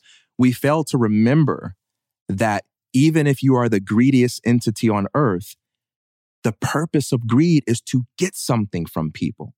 And so once you reach the point where you charge so much that people simply can't afford to pay you, you lose because you can force me to pay more than I want to pay, but you can't force me to have more than I have. Hmm. Right. And there comes a point where if you charge me more than what I have, even if I'm desperate, even if I'm willing to sacrifice, there comes a point where I simply don't have it to give. Right. And so the market is a process of discovery. Doing business is a process of discovery. And sometimes we treat entrepreneurship and business as if it's having all the right ideas first.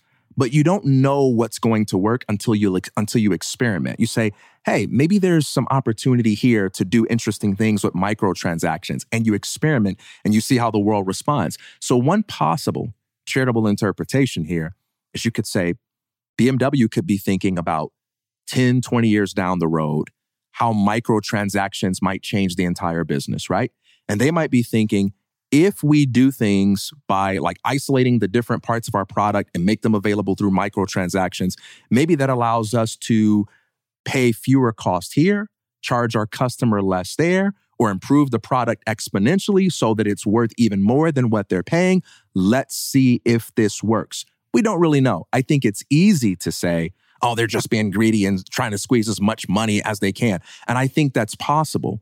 But we have to remember that greed simply cannot afford to charge whatever price it wants, independently of the consideration of its own needs. If I'm greedy, it's because I want something from you. And if I'm so greedy that I charge you what you can't afford to pay, then I lose too. So I got to bring my greed down just enough so I can get away with it. And you determine as a customer what I can get away with. I got one more talk aboutable for you. I wrote this down, Ryan. I'll never buy these again. Mm. And we're sitting in them right now. Well, TK and I are. Yeah. We don't give a chair to Ryan. He hasn't earned it. That's right. Not yet. Sittings for closers. One day. You don't like about these chairs? switch. Yeah, right. I really, really like these chairs that we're sitting in right now. yes. And so the problem that I have is I will never buy brand new office chairs ever again. Yep. I figured this I figured this out the hard way. Mm. And Malabama has is is saying yep because she's been experiencing like selling some old chairs that we tried to Oh, buy. Yeah.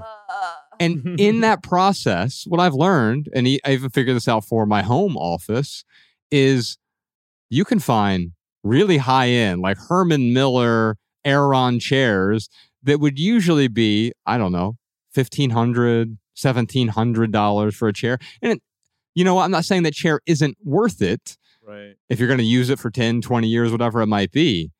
But you can, there's whole offices that go out of business and they just put them all up on Facebook Marketplace.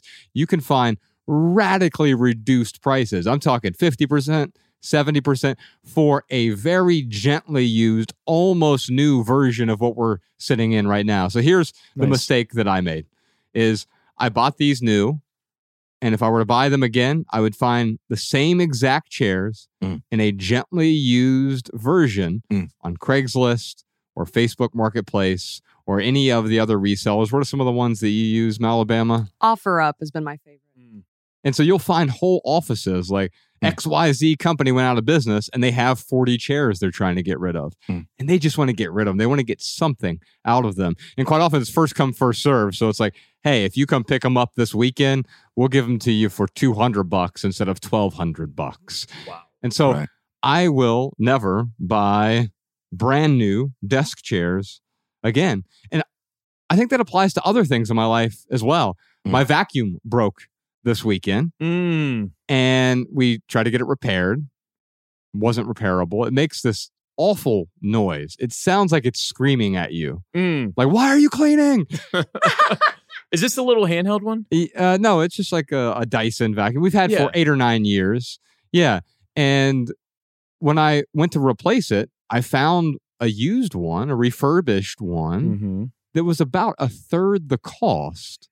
And so here's the funny thing that you and I know about refurbished things, Ryan, because we used to work in telecom.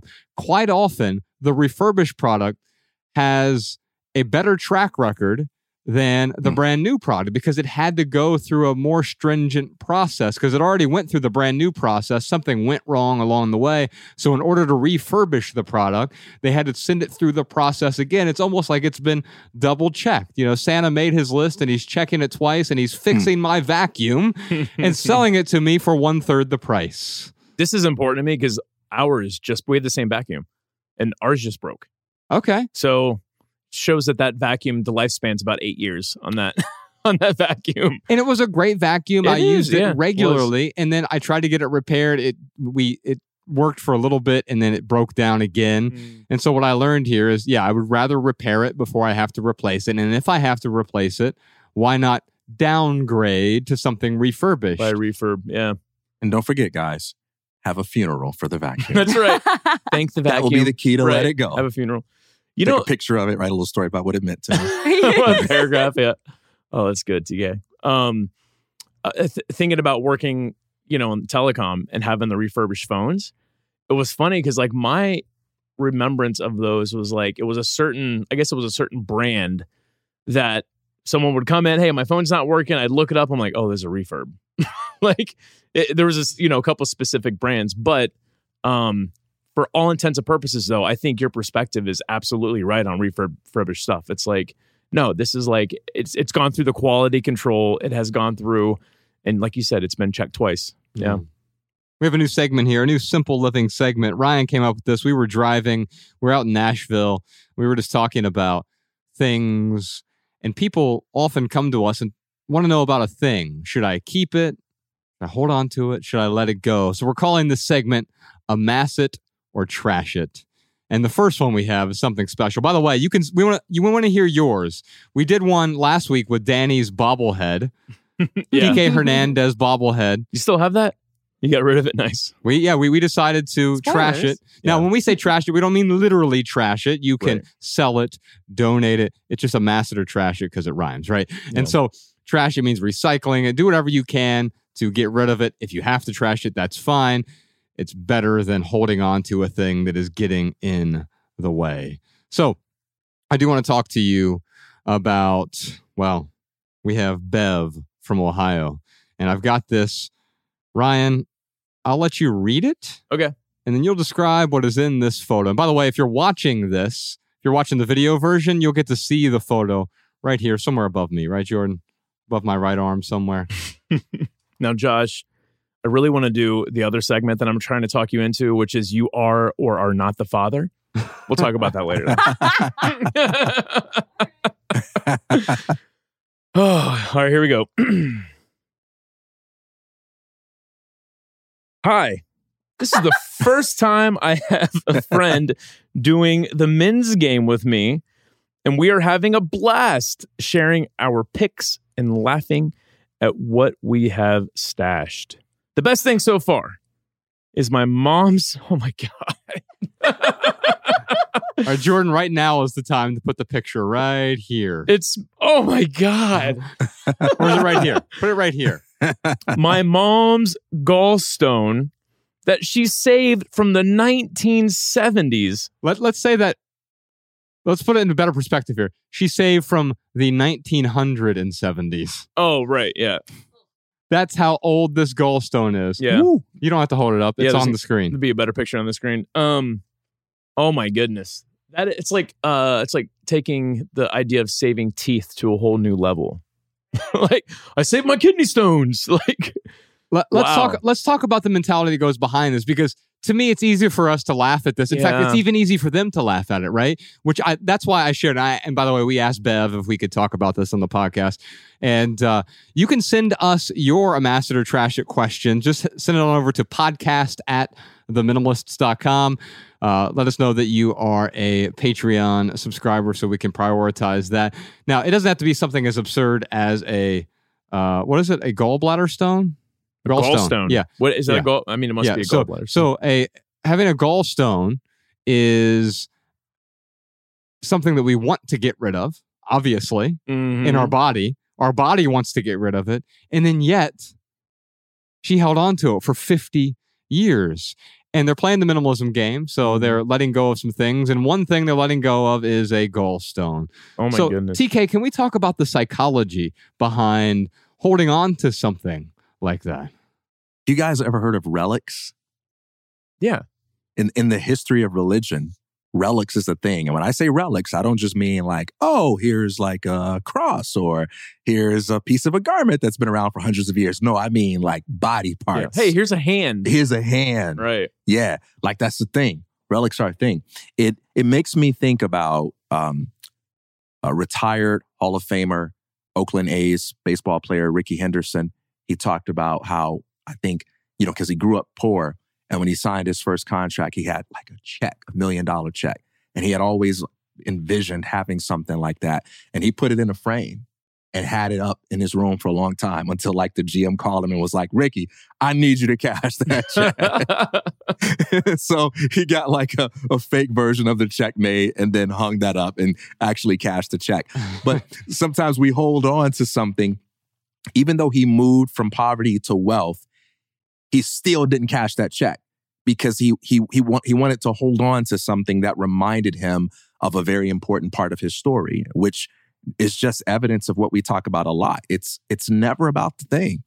It's about the story behind it because in one moment he had a story that this is a symbol representing my ability to transcend my circumstances and then after his GM called him he he had a different story. This is a thing that's going to get me in trouble with my boss. Once the story around that thing changed, his relationship to it changed, mm. you know. I think it's one of the keys to, to letting go is the stories that we tell ourselves prevent prevent us from moving on because we cling because of those stories. The stories that we tell ourselves that I need to keep this or maybe I'll need this just in case. I mean, that is the ultimate just in case item. Now, why why would someone hold on to it? Well, just in case I want to show my grandkids. What your goal still? Like no one actually wants this, right? Look at the size of this thing. You could just like put it next to a, a penny or a quarter for scale, next to a banana. and uh, yeah, I mean, yeah, this is something that if it's that fascinating, you can take a picture. But I want to know the story that was being told around this gallstone. Yeah. What's even more fascinating, do you see here, TK? It says give to, and I don't know what that is, but there's a note on who the gallstone should be given to. Yeah. Yeah. And so we hold on to these things. So send us your amass it or trash it. We'll tell you whether or not it makes sense to let go or to keep it because sometimes it makes more sense to hold on. You feel the societal pressure to let go of something that might be adding value to your life. And we're not going to tell you to get rid of everything. We're not the deprivationists. We're not eliminating everything. We eliminate the excess. Clearly, this is excess. Your body knew it was excess, and now you know it's excess. And I'm proud of you for letting go. Amen. I got another new simple living segment for you. It's called Checkout Line Wisdom. Hmm. I was at the grocery store the other day and I picked up this magazine. I saw it while I was at the checkout line.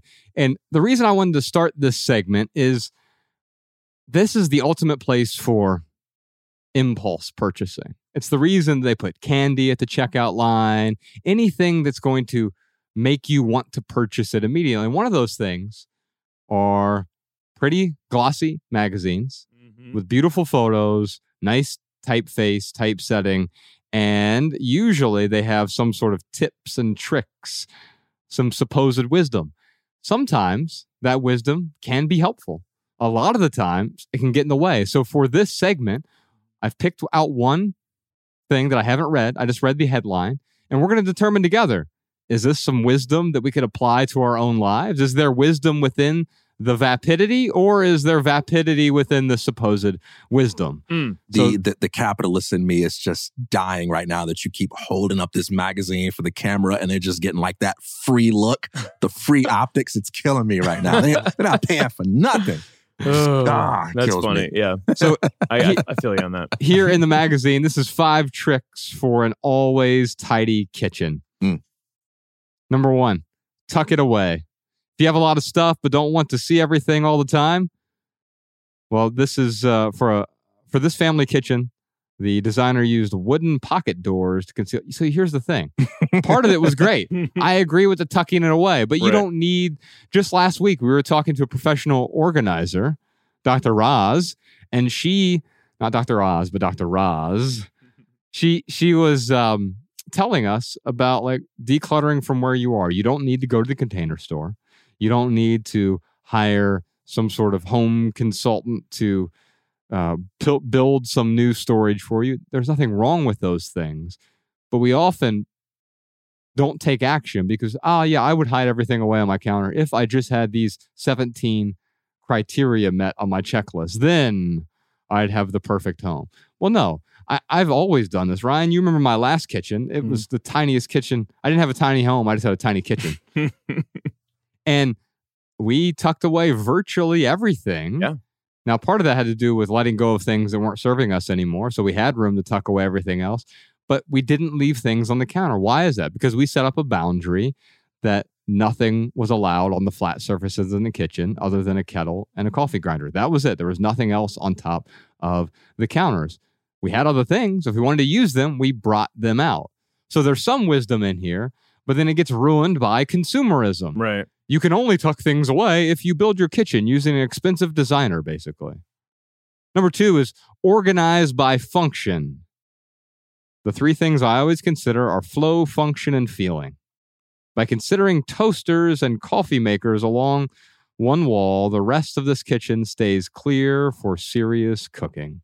So, flow, function, and feeling. Hey, by the way, I didn't get to say this tweet for the first one. Uh, it should be F it, don't tuck it. Come on now, come on. I don't. I don't want to. I don't want to don't say tuck it? like bucket. Don't Y- tuck it. yeah, like, okay, If you all right. got to tuck it, maybe that's a sign that you should and throw it in the trash. Yeah. Oh my goodness. and so we yeah i think the way the space makes you feel it's not quantifiable Mm. so you've got you could sit down and make a pro and con list but ultimately what it comes down to is how does it make you feel like you want to take on a new job you want to buy a new house you want to move to a new city yes you can have all the pros and cons the neighborhood's very walkable and uh, it rains this many days of the year whatever it is right I like this, I don't like this. I like this, I don't like this. I like this, I don't like this. But ultimately, when you get there, how does it make you feel? You can't you, you can definitionally talk about it, but you can really only talk around how it makes you feel. Yeah, because all that other stuff is really just the story we tell and sell about a decision that we've made to do what feels right for us. Hmm. Number three, skip cabinet pools. What? The hell's a cabinet pool? Right. Yeah. P U L L, not P O O L. Inspired by Scandinavian German minimalist design, this designer ditched traditional cabinet uppers in favor of one long stretch of storage in this city kitchen. Touch latch doors keep it streamlined. Okay. I'm looking in the cabinet here, though, and the cabinets themselves are very organized. But as we talked about last week, organizing is hoarding. Yeah. Organizing enables hmm. us to hoard. Hmm. So there's a difference between organizing because back when I was a hoarder, and I was, I was a, probably a stage three hoarder, hmm. I, but I was very, very organized. So you wouldn't have come over to my house and said, "Oh my God, this guy's a hoarder." You would have said, "Wow, they are very organized. Is this a container store?" because we had so many boxes and bins and ordinal alphabetized systems of storing things. Storing is the benevolent way to say hoarding in many instances. Not always. Storage certainly makes sense. I use my cabinets for storage mm-hmm. now. I used to use my cabinets for hoarding. Not that hoarding is bad or morally evil or anything like that. What we're simply saying here is that organizing alone isn't going to fix your problem. Right. It's going to make your problem look a bit tidier. In fact, it may keep the problem around longer. It certainly did for me. Mm. And so, what I would say with this article, I'm not even going, going to go into the last two points, is that there is not wisdom in this article. And it's certainly not worth the cover price of, of buying this Oh, man. magazine. I thought Yeah. you were a little hard on point two. Yeah, me too. I I thought I think there's a ta- I think there's some takeaways, but I do see your point where it's kind of a little bit vapid. Like even like the point number three is it doesn't say, "Hey, here's how to have less stuff." It's like here here's how you can hold even more stuff. Mm-hmm. Yeah, Mhm. yeah, but I, I agree. It's not, I, you know. I, I will say, you know, as someone who's just doing a move, some some something in defensive organization is the process of having to organize the things you have really helps you think more critically about whether or not you want to keep it.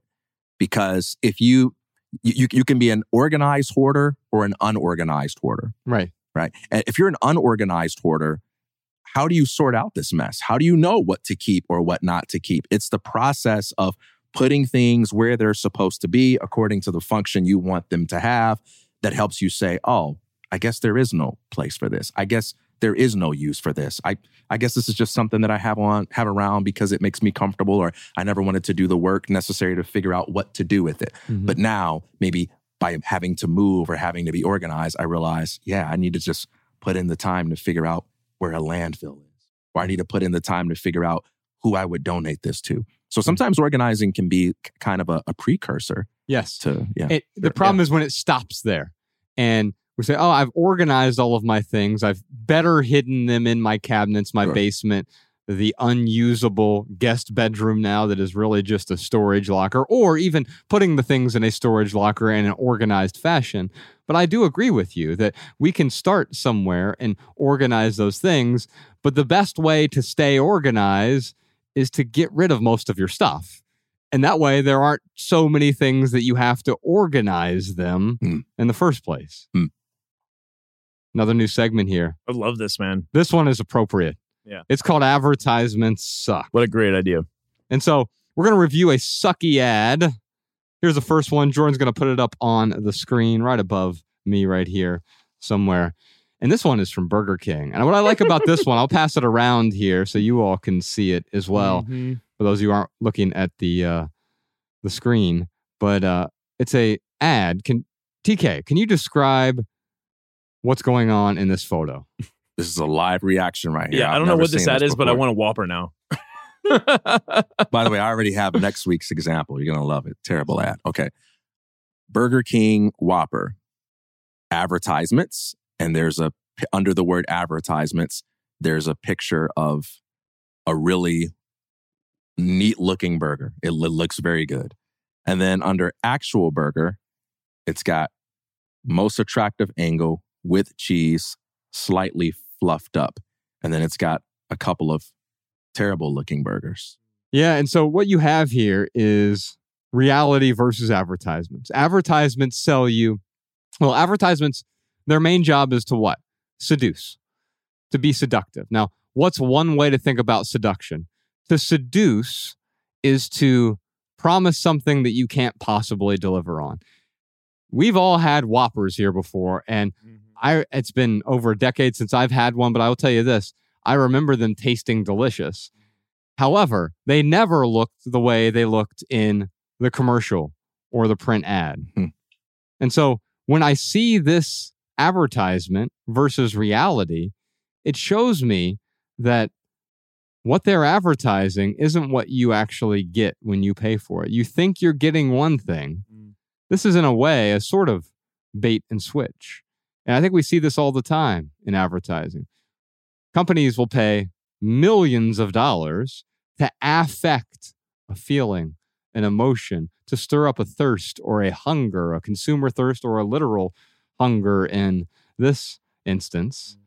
And then the thing they deliver to you, it can't possibly live up to that perfect advertisement because the food that's in that advertisement is fake food. Mm. There are entire documentaries about this on YouTube now. You can see the people who put together the the food ads. You know, they're using glue instead of milk and cereal, or they're using certain plastic products inside the burger on, you know, a Whopper or a Big Mac or whatever. I don't know if that's what's actually in this, but it's clear that you've never received a sandwich from any fast food restaurant that even somewhat resembles that sandwich you see in those advertisements. So so this is not a Burger King advertisement. This is like a meme of like, here's what's advertised, but here's what we actually get. There's a Burger King advertisement next to a photo of an actual burger. Oh, I and, see. and it's Burger saying. King saying, we don't do this. We give Oh, you the real thing, right? No, no. What there's no, this is someone showing Oh, gotcha. Okay. this yeah. is what Burger King advertises. Oh, I gotcha. Gotcha. This is what someone gets. And we, Gotcha. we did it from the most attractive angle and it still sucks. I see what you're saying. Yeah. yeah. Gotcha. Cool. Um, no, I, yeah, I, I love this. I, uh, I, I made the mistake that one time, what Josh, when we were, I forget what news program it was. Well, somewhere like when we were on the 100 city tour. So like TK, we're um getting ready to do our interview, and right before us, there's a chef who like, you know, makes this these beautiful, you know, uh, food items. Specifically, it was salmon, and you know, as a I was a pescatarian at the time, I'm like, oh my god, that salmon looks so good. Yeah. And like I mentioned it to um like one of the news anchors or the chef or something. Like after you know when we were they were heading off stage, we were heading on uh, or offset, we were heading on set, and uh, yeah, as they were heading off, I'm like, that looks really good. And they're like, you want some? And I'm like, yeah, that would be awesome. and I took a bite, and it was it was so bad. Oh It was so bad. I assume it was probably good like once it came out of the oven. It's, but it was just funny because like Yeah.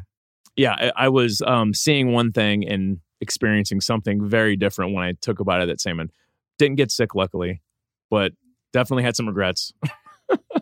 Can I uh, defend this for fun? Yeah, let's yeah, yeah. All right. So, one could argue that what Burger King is doing when they put these well groomed Whoppers on the ad is similar to what we do when we have a guest over to our homes, or what we do when someone visits our office or our workspace. In day to day life, if you're part of the team, we're all okay with that, you know, misplaced book over there on the floor or with that, you know, um, sweater hanging over a chair. Those are not actual examples from this room. I see Josh looking at me like, ah, ain't no misplaced books on my floor. Uh-uh. But Although Mallory, you got to get rid of this incredible kitchens thing. Get this out of here. but you know, when there's a guest coming over, we all know that first impressions are really Yeah. valuable. How a Mhm. person judges you once they're already there and they've kind of become acclimated to you and they're familiar with you is very different than how a person judges you when they're just focusing on the optics. And so you clean up and you get everything organized. That's not how it is for your life day to day. But then when they come in, oh, this place looks really nice, Mhm, right? Is that false advertising? Mm, I mean, maybe you could say that, but maybe there's an understanding of human nature there that this is how people act for first impressions. But mm-hmm. after you come over my house the fifth time, you're coming over for me now. You trust me. You know that there's more to who I am and our relationship than how things initially look. And I can kind of slack off a little bit. The reason I the reason I say this as a possible case for Burger King is because one thing about the people who buy Whoppers is they don't usually go to the restaurant and take a bite out of a Whopper and be like, hey, wait a minute, man. This burger ain't fluffy like it is on the picture. Mm. People who eat Whoppers like the way they taste. But what Burger King is doing is they're saying, we got to get you in. Mhm. Once we get you in and you taste the Whopper, you're good. You don't even care about the picture anymore. Maybe the only people that care about the picture are the people that don't even eat Burger King. Mhm. The devil's advocate case. No, I appreciate No, that. this is the compassionate Whopper per- approach to it. Uh, no, I like it. No, Compassionate about no, it's good. King. But uh, to Josh's No, yeah, point, it- but it is the compassionate approach because, Yeah. like, yes, you're right. Like, we're all trying to put on our best face. We're all trying to, um, yeah, put on the best version of ourselves. Like, okay, so with Josh, for example, he's a big introvert, but seems like an extrovert because he's really good at being extroverted. Mhm. And uh, Social.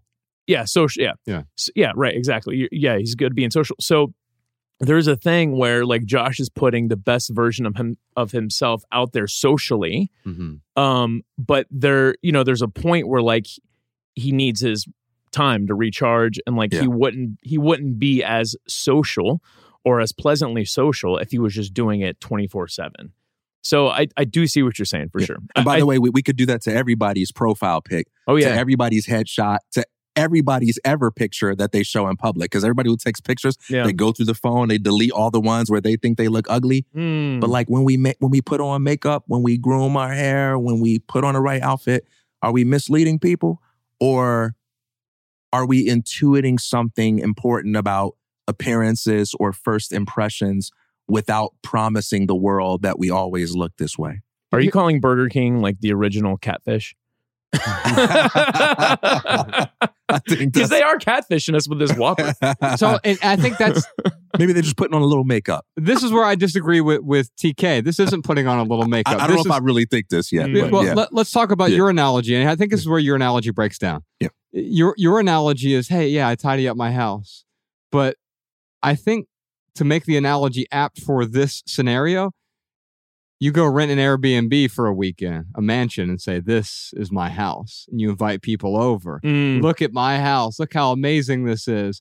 And the next time they come over, you're like, "Oh yeah, just uh, come to this address," and they they actually they come to the the real address and they're like, wait, this isn't your house. And yeah, yeah, yeah. But uh, I just wanted to make a good first impression by lying to you, by deceiving you to come into our establishment.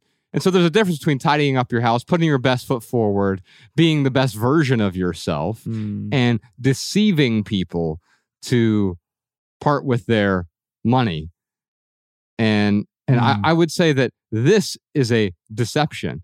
And what one might argue is if you like the taste of a Whopper, then it doesn't matter what it looks like. Right? That's what they're counting on. yeah. Yeah. yeah. I mean, you- you, you could argue that it's the capacity to recognize scandal that that kind of makes it dishonest. So with the Airbnb thing, once someone finds out that this is not my home, they're going to react as if it's scandalous.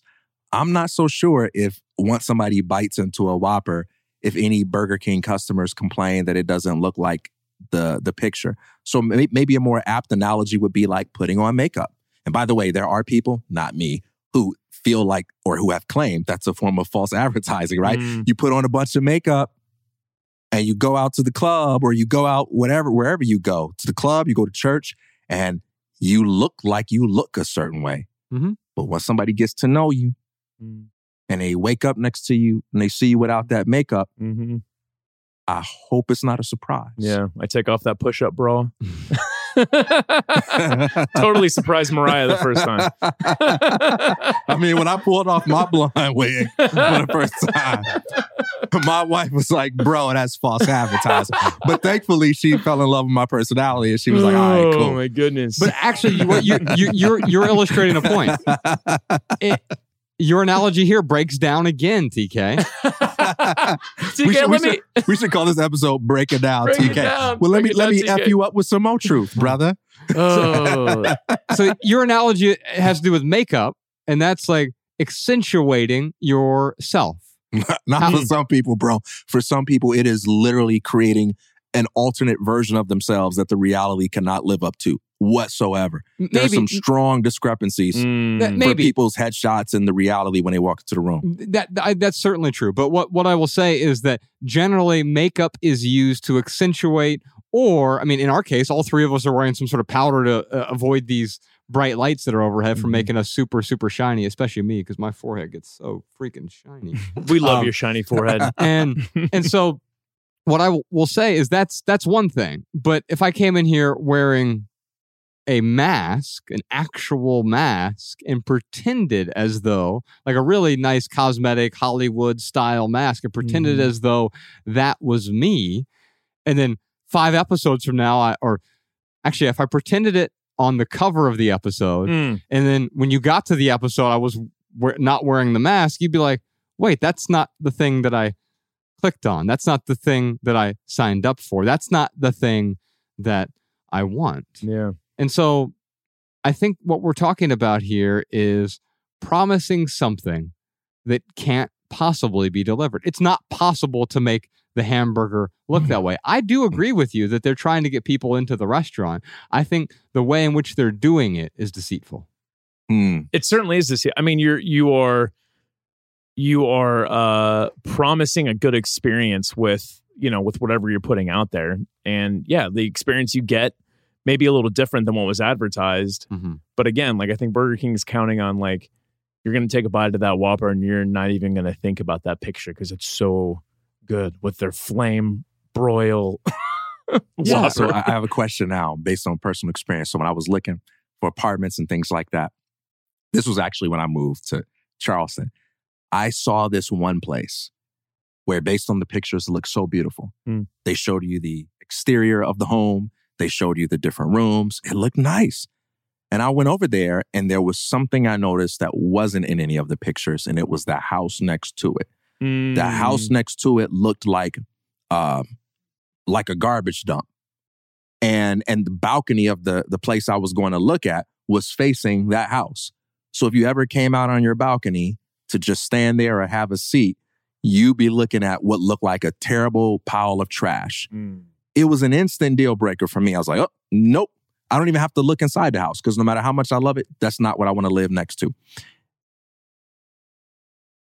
I understand though why they took the pictures the way they did because the pictures that they took were true, but they left something out that was a big part of my decision. So now, suppose I am the one who owns this place Mm-hmm. and I am renting it out. And I come to you guys and say, hey, look, here are the pictures from my place. but here's this other picture of the house next to it that looks like trash. If I post that on Zillow or whatever, uh, shoot, I got to stop saying these names, giving away that free money. if I post it on insert general real estate uh, app here, then people might look at that and be like, I'm out. So I'm just going to post the most beautiful ones and let them find out about that when they get here Mm-hmm. because maybe they'll fall in love with this place so much that they'll contextualize what they see by saying, mm, I don't like that. If I saw the picture, I wouldn't have chosen this place. But now that I'm here, I think I like the neighborhood and other things so much that I'm going to go with this place. Right. I think most people would choose to do it that way. Yes. But then would you consider that deception? No, but he- here's here's the difference, and your analogy breaks down again. Hey, man, if you say breaks down, if you threaten me with that one more time, man. he means it with love. Can't you hear the love in his voice? yeah, I'm about to break you off. Another piece. Oh, I, don't, I don't have podcast Sean here to shoot him. Oh, no! oh no! Uh, so if I have to break you down one more time, podcast Sean.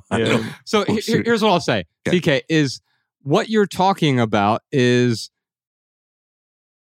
if I were to take pictures of a different house and then per- and then you arrive to that house because this is not a whop. My point is, wherever the ad is right now, mm-hmm. that's not a whopper in there. It is a, a mansion that people are taking pictures of and then saying, "Hey, come take a look at this house." Right. It is not a whopper, and so mm-hmm. It is not the best version of a whopper. It is a non-existent version of, and that's what I'm trying to say. This version does not exist in the real world, and that is the problem we're talking about. So this introduces a very valuable distinction for future discussion on what constitutes a bad advertisement. Mm. Is it bad in the sense that we disagree with the values that it embodies? Or bad in the sense that we believe deceptive tactics are being employed? Mhm. Or is it bad in the sense of it being ineffective? And both of those categories are meaningful Mhm. and subject to analysis because there are some advertisements that we could criticize all day long as being bad, but they do achieve what the advertiser sets out to do. Mhm. I think if Burger King was here, they would be like, we don't care about that. And I think if their customers were here, I think I think you'd see a dude sitting next to him eating a Whopper and be like, I don't care nothing about that. I think they would say, this advertisement achieves what we set out to achieve. Mhm. Our customers never accuse us of any scandal and never creates any problems for us. It doesn't hurt our relationship base. And the set of assumptions we employ are understood. Our customers come in and they don't even expect a burger to look like the picture. They don't complain when there isn't a burger like the picture. They know the game that we're playing and we're playing it together. But we can also criticize based on values and other things Oh, like yeah. that. So I, I think it's an important distinction. Yeah, I well, I think that to answer your question, like what constitute as a bad ad, um, I would say yes to everything that you said. So, I mean, I think you know, moving forward, we'll see, you know, why next, why the next podcast advertisement is is pernicious. But to me, like bad is when it's it's pernicious, misleading. Um, yeah, promises something they can't deliver. But yeah, I mean, th- there are a multitude of reasons why M- the mo- morals, like the whole um, life's too short, to have an affair with uh, I forget the I forget the the website, but they were promoting like, hey, life's too short, have an affair. So like Ashley Madison. yeah, so that's a really that's a really um, honest advertisement in the sense that like they're promising you an opportunity to to cheat on your significant other. But morally, like I think it's a horrible advertisement. But but it is what it is. But they're also, you, you could say that that's deceptive as well, because they're also offering a promise of adventure and happiness that will come from Mhm. having this affair. Mm. Whereas statistically and historically, the aftermath of these affairs, more often than not, lead to all sorts of, Yeah. of psychological damage and regret and things along those lines. Save that for a future Yeah, segment. 'cause yeah, we for can, sure. we, I don't want to.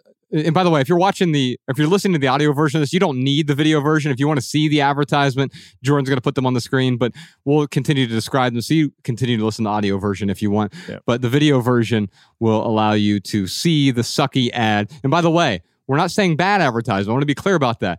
I think advertisements suck. I don't think they're morally Mm. wrong. Yeah. I just hate experiencing advertisements. Yeah. They suck. You can send us your sucky ads. We'd love to see what sucky ads you are experiencing. Heck yeah. Podcast at theminimalists.com. Just email those and Malabama will add them to a future episode. Our next new simple living segment is obsolete objects. so I was talking to one of our lovely private podcast subscribers. Her name was Gemma. Uh, via we were going back and forth on DM, and she said, "Yeah, I love how you expose me to all of these things that are sort of obsolete that I didn't realize are obsolete in my life. There are objects that I would be fine without, or maybe my life would even be better without some of those objects. And to me, that's one of the ideas of minimalism. Is I mean, it's in our theme song, right? I bet you'll be fine without it, right? Mhm. Or maybe your life will be improved without it. Not Mm. improved by getting more, but improved by getting more peace, by getting the excess out Mm. of the way, getting the chaos out of the way. So you can email your obsolete objects. I've got one for me personally this week. Now, what I'm saying is this is an obs- obsolete object for me. Right. Whether or not is obsolete for you, you get to decide on your own. So some other things we've talked about in the past, uh, uh, Wi-Fi at home. I don't have Wi-Fi at home. That is now obsolete for me. I'm not prescribing that to anyone else. I've noticed that without it, my life is improved. I read more, I write more, I exercise more, I spend more time with my family, I get more alone time, etc. My life is better without it. Things like cashews, I've talked about in the past. Cashews cause digestive issues for me. Mm. So removing those from my life because of the toxins that are, cashews are so toxic, you've never seen a cashew shell in your life. Think mm-hmm. about that for a second. You've never ever seen a cashew shell. Have you ever seen someone remove the shells from cashews in a factory when they do it? They have to wear gloves and protective eyewear because, and by the way, the generally women that have do this, and generally third world countries are removing the shells from cashews. They're experiencing all kinds of like if they don't use the proper equipment, the toxicity leaches into their skin. Wait, just from the cashew shell? Yes. Yeah. Yeah. there's a yeah. The cashew Bro, shell you're, is you're like, red pilling me on cashews right yeah. now. well, it's, so the shell is toxic, and then there is a certain percentage of the population that will have like a severe, if not like deadly, reaction to the toxins in the shell. Yeah. And Yeah. and I think most people will as well. I don't have a allergic reaction to cashews themselves, mm-hmm. but I do have a sensitivity to them. Press your Sean. Cashews, cashews are in the same family as poison ivy. Oh, Yeah. wow. But there's there's no part of poison ivy that we can consume, right? I mean, you can, but No I wouldn't recommend it. I don't know if anyone's tried. Let's let's try it. We'll do that on the uh, next one, on the next uh, episode. Yeah, right, I, right. want to go off for coffee after, and I got some more cashew questions. So there are other things to to begin to question, right? Mm, Anything from de- like deodorant. I Yeah, wore deodorant obsolete. for many years. yeah, It's, obsolete. for me now. I haven't worn deodorant in probably a decade. well, hold on. What, what what's wrong with deodorant? Nothing's wait, that's the thing. I'm not saying there's anything wrong with it, especially natural deodorants, although a lot of de- deodorants have a lot of toxic chemicals in them, Mhm. especially antiperspirants. They keep us from perspiring, which is removing us from nature. One thing that minimalism allows us to do is reconnect with nature, with our ancestral history, right? And so, what I've found with deodorant is it masked something that why am I trying to mask it? Why do I want to cover up the way I smell? Well, it could be because I Mm. have a poor diet, Mm. and that poor diet leads me to smell poorly. Well, if I correct the source of that smelling poorly, which I did, I no longer smell poorly. Or it might also mean that when you first go off deodorant, I know Ryan, when you gave it up, you're like, oh, I smell bad for like two or three weeks. It took a while. Yeah, took a little adjustment for sure. I, I just had to do like little quick pit washes throughout the day. Man, but I just want to say we're not moralizing anything here. Right, It's right, not good or bad. It's just it's just obsolete. And like deodorant specifically, um, there a lot of them have like aluminum and like different chemicals in there that that that's the anti antiperspirant. But like those things it leaches into your body. And again, like some people uh they can handle those toxins no problem. Other people like it it really messes with them. Yeah. Yeah. I'm not gonna let you guys take away my deodorant. No, dude, that's That's the thing. I'm just kidding. I'm just we don't we don't prescribe this to anyone. No. it- but it's understanding that some of the things we thought Yeah. were in fact essential Mhm. May be junk for us over a long enough timeline. hmm There'll be a time when you stop using deodorant. Now it might be 50 years from now and you're in a grave, but at some point you're going to stop using deodorant. Mhm. And what I've realized is that we don't ever stop to question these things that we think are value adding, but they may, our life may be fine without it. Or my life is improved without deodorant Yeah. for a few reasons. One is, you know, our pheromones now, the sort of undetectable at the surface smell s- certainly attracted me to Bex and vice versa. And she's always like, I'm, I feel real stinky today. I'm like, you smell amazing. And we often connect with people because of our pheromones, Mm. that invisible yeah, eh, eh, smell that we experience between two people. Sometimes you you don't notice it intellectually, Mm. but it's there. It lingers. Now, you don't want to be put off by someone's odor, and that tends to be why we use deodorant. So the question is, why do I need deodorant? And if the answer is I need it because of XYZ, fine. We're not saying get rid of it. But I'm understanding that many of the things we think are necessary Mhm. are obsolete. Here's my thing for this for this week. A dishwasher. Now, it's funny because we've been living in our new house for a while. And so I bought my dream house recently. And by dream house, I mean I live in the garage. and it's about, I don't know, 350 square feet, 400 square feet. And I think you're uh, being generous there, but yeah. yeah, yeah, right. I don't, it's it's pretty small. Yeah, it might be 300 square feet. Yeah. I haven't measured it yet. Uh, that's what I always say. Um, anyway, I uh, Mm. It took me a minute. I, I live in the space that I have just what I need in there. But several weeks into it, I realized I had a dishwasher, Mm. and I real realized like, oh, this I will never use a dishwasher because I went many years without it. Yeah. And I prefer not running all the water, but also I just prefer the process of cleaning my dishes right away. Mm. And so even in the main house where Bex and Ella live, and I live half the time, I we have a dishwasher in there too. So we have two dishwashers, of which I don't want either. they came with the house, and if I were to redo the kitchens, I would do them without dishwashers. Although I know there are times where it makes sense for people, they want a dishwasher. So just because it's obsolete for me doesn't mean it's obsolete for someone else. In fact, I was having this conversation with Professor Sean. He was saying someone who was it, Dave Asprey or something.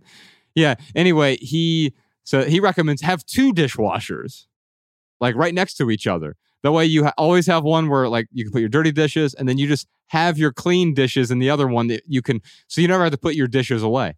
Personally, I prefer the ritual of putting the dishes away, Mhm. placing them somewhere as soon as I have cleaned them, Mhm, mhm. so that they're out of the way for me. So for me, an obsolete object is a dishwasher. You can S- Sweet. Yeah. You can send your obsolete objects to podcast at theminimalists.com. We'd love to review some of yours as well. Maybe fabric softener. That's another one. I never use dryer sheets anymore, any of that Mm. stuff. Yeah. That seems obsolete in my life. Yeah. And the only way to know that for sure is to temporarily deprive yourself of it. Mm. Am I fine without it? Or, oh my gosh, did things improve without it? And if if the answer is no, oh man, I really miss this thing. Great, you can bring it right back into your life. Not a problem at all. it's it's it's sort of like thinking about the concept of fasting beyond food like almost everything in our lives could benefit from a little bit of fasting in order to see where we really stand with that thing i, I like that and one of the things i get out of the deodorant thing um, um, i'm still going to use my deodorant for now but one thing i take from it is sometimes Actually, could you use a little more? Oh, man. I set You set myself. your- yeah, I set myself up. I walked right into it, man. I take responsibility for that. He couldn't have made me angry like that if I didn't give him the power to. Um, so I, I literally handed the brother my fist so he could punch me in the face with Oh it. my god. Um, stop hitting yourself, TK. But uh, sometimes it's true that we need something, and it's also true that the fact that we need it is an indicator of another form of deficiency. I think about that movie Flight, where Denzel Washington plays the pilot, and, and there's a moment where he really needs to deliver. And because he's a cocaine addict, he knows that he can't really function at a proper level without taking the cocaine first. And so he does what he has to do to get through the moment. And you could argue he needed that cocaine to be Mhm. able to deliver the result Right. that he that he delivered. But the fact that he needed it is mm. an indicator that he was already so far down another a path of being deficient in another area of life. So sometimes our needs are evidence that we're supposed to keep doing what we're doing, but sometimes our needs are an invitation to think about why we can't live without that in the first place. Yeah. It's a great movie. We'll check in with our Patreon live stream here in a moment. If you're watching the video version, if you have access to the video version, you also have access to the live stream. I know we got some questions from our live stream. We'll get to those in a moment. We got another new segment. I'm really enjoying these segments, gentlemen. I want a movie segment now, by the Yeah, way. Right. Well, that's our added value, so we can talk about that. Um, we can, but before that, every Friday we're posting a photo to Patreon. If you have access to the video version of the podcast or or above, and uh, you'll actually see this photo on this episode here. So Jordan's going to put this right here. This is our first one. This is Photo Friday Home Tour. So we're doing a weekly home tour every Friday through Photo, and I called this one Punk Rocker. And what I want to accomplish with these little home tours that we are doing each week is have a glimpse inside a minimalist home to realize it may not always look like a magazine. Sometimes it might, and that's okay. But there are other times to be genuine, to not try to simply show the 2D version of a 3D life. Let's look inside our life, especially now that, well, I just moved and TK is moving right now. There's chaos that is involved with moving and with the boxes and everything else. I was talking earlier when I posted a, a picture of all the boxes when I was moving. There weren't many. Uh, I always go to usedcardboardboxes.com, not a sponsor because advertisements suck. But I get my cardboard boxes from usedcardboardboxes.com because I don't have to spend an exorbitant amount of money to go to a, a local store and buy new boxes. Plus, I'm giving these old boxes, gently used boxes, new life. And as I'm boxing up all these boxes, I post a photo on Instagram of some different boxes. And people like Danny Unknown reached out and said, You call yourself a minimalist. and my response to that is, I swear it's not mine. I'm holding it all for a friend. but part of that is actually true hmm. because it's not just my stuff, it's my family's stuff too. And some things that add value to my wife's life or my daughter's life may not add value to my life. So, in this photo, which you can see right here somewhere on the video screen, if you're watching the video version, this is Ella in a rocker and it's in our living room. You'll notice these two little strips of tape on the blue tape on the floor. And that's because we're trying to figure out what kind of rug, what size rug to get. And and so as we've moved into this new home, we have just a few pieces of furniture. I sold most of my furniture when we moved, and we're very slowly populating the space. So, what you see here, there will actually be more things in our space than what's in this photograph here. So, TK, I'll hand this over to you so you can take a look at it. What you see here is Ella in a, our rocking chair, and um, she's just hanging out in her robe, being a little punk and a rocker and enjoying herself. And I said, Hey, Ella, do you want me to take a picture of you? And she said, Yes, because she wanted me to post it on uh, Patreon for our patrons. And um, what you'll see here in this photo is a relatively simple living room. And here's where I lie to myself I will be happy when this room is complete. I will be calmer when I have just the right things in this room. In a way, it's reverse consumerism. If it's, oh, you know, I bought all the things, all the things were supposed to make me happy, but I had 300,000 things. I was an organized hoarder. I had all this stuff and it didn't make me happy. And so, you know what? If I get rid of all the things, maybe that'll make me happy. Of course, that doesn't work either. That's reverse consumerism. It's thinking external externalities are going to make me happy. But then it's like, oh, I get rid of all the things that didn't make me happy. So what if I get all the right things? If I get the right couch, I get the right coffee table. I'm not against those things. Those things add value to my life. And I think they can add beauty to our lives as well. I think aesthetics are important.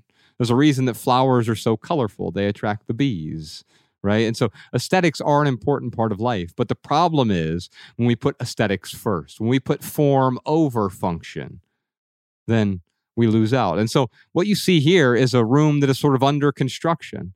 And what I've been doing right now is trying to make peace with that unfinishedness because ultimately it's always unfinished. I was enjoying the paradox of you saying ultimately it's all unfinished and just resisting the temptation to add to it. I was like, ooh, that's Maybe maybe the better way to phrase that is it is Mhm. always unfinished, right? Mhm. Because as soon as we finish something, something new opens up. You know, we finish a chapter, there's a new chapter. We finish a book, there's a a, a new book. We finish writing an essay, there's something else. Alan Watts said, if the purpose of a song was to get to the end, the best musicians will be the ones who play the fastest. But that's not the purpose. It's to be present, to enjoy the process, to enjoy the groove, to learn how to get into your rhythm and feel the music. It's not about getting done, getting Mhm. to the end of the song. Yeah, it's and it's not about just listening to that one song over and over again. Yeah. You got to have variety. So, to Josh's point, this living room, once it has the perfect amount of stuff, once it's like, you know, truly photo ready, Mm-hmm. uh, there'll be another thing in your life that you need to complete or incomplete. Yeah, in fact, I find that one of the things that I enjoy the most is often blowing the thing up and recompleting it. Mm. And it's what TK just said. It's the process of the recompleting. And so you get there and you you can be content in it for a moment, but you can also be content as you are achieving, pursuing, creating, completing. Mm. Yeah, I would say the goal is not the point. The flowing of creative energy is the point. The goal is just an excuse to get the creative energy flowing. It's what propels you Yeah. there. Yeah.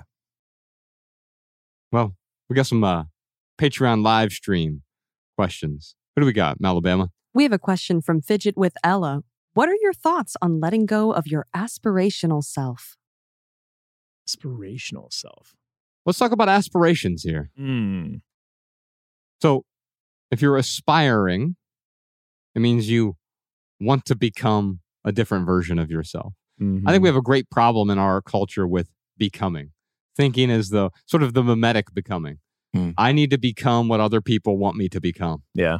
And no wonder we're so miserable. If I just become the right executive, if I just become the right husband, if I just become the right kind of parent or whatever, without, without, without ever asking ourselves, why do I want to do that? Mm. Is that fulfilling to me? Is that satisfying? Is that going to get in the way? Mm-hmm. And so there's nothing wrong with aspiring.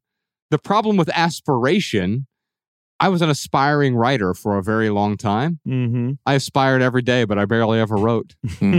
I was a writer when I started writing, and then I could just stop aspiring Mm. and I could start writing. And now maybe I aspire to improve my writing, but that's going to happen naturally if I simply sit down and write. If I'm compelled to write, I don't have to aspire. I simply do the thing I'm compelled to do. Mm. Was that aspiring motivational at all? No, it was demotivational. Because I think that's where we get stuck on this aspirational self is for some reason, and I'm, I'm guilty of this. I feel like if I'm longing for someone I wish that I was, that somehow that's going to motivate me to like do more. And uh it hasn't worked for me.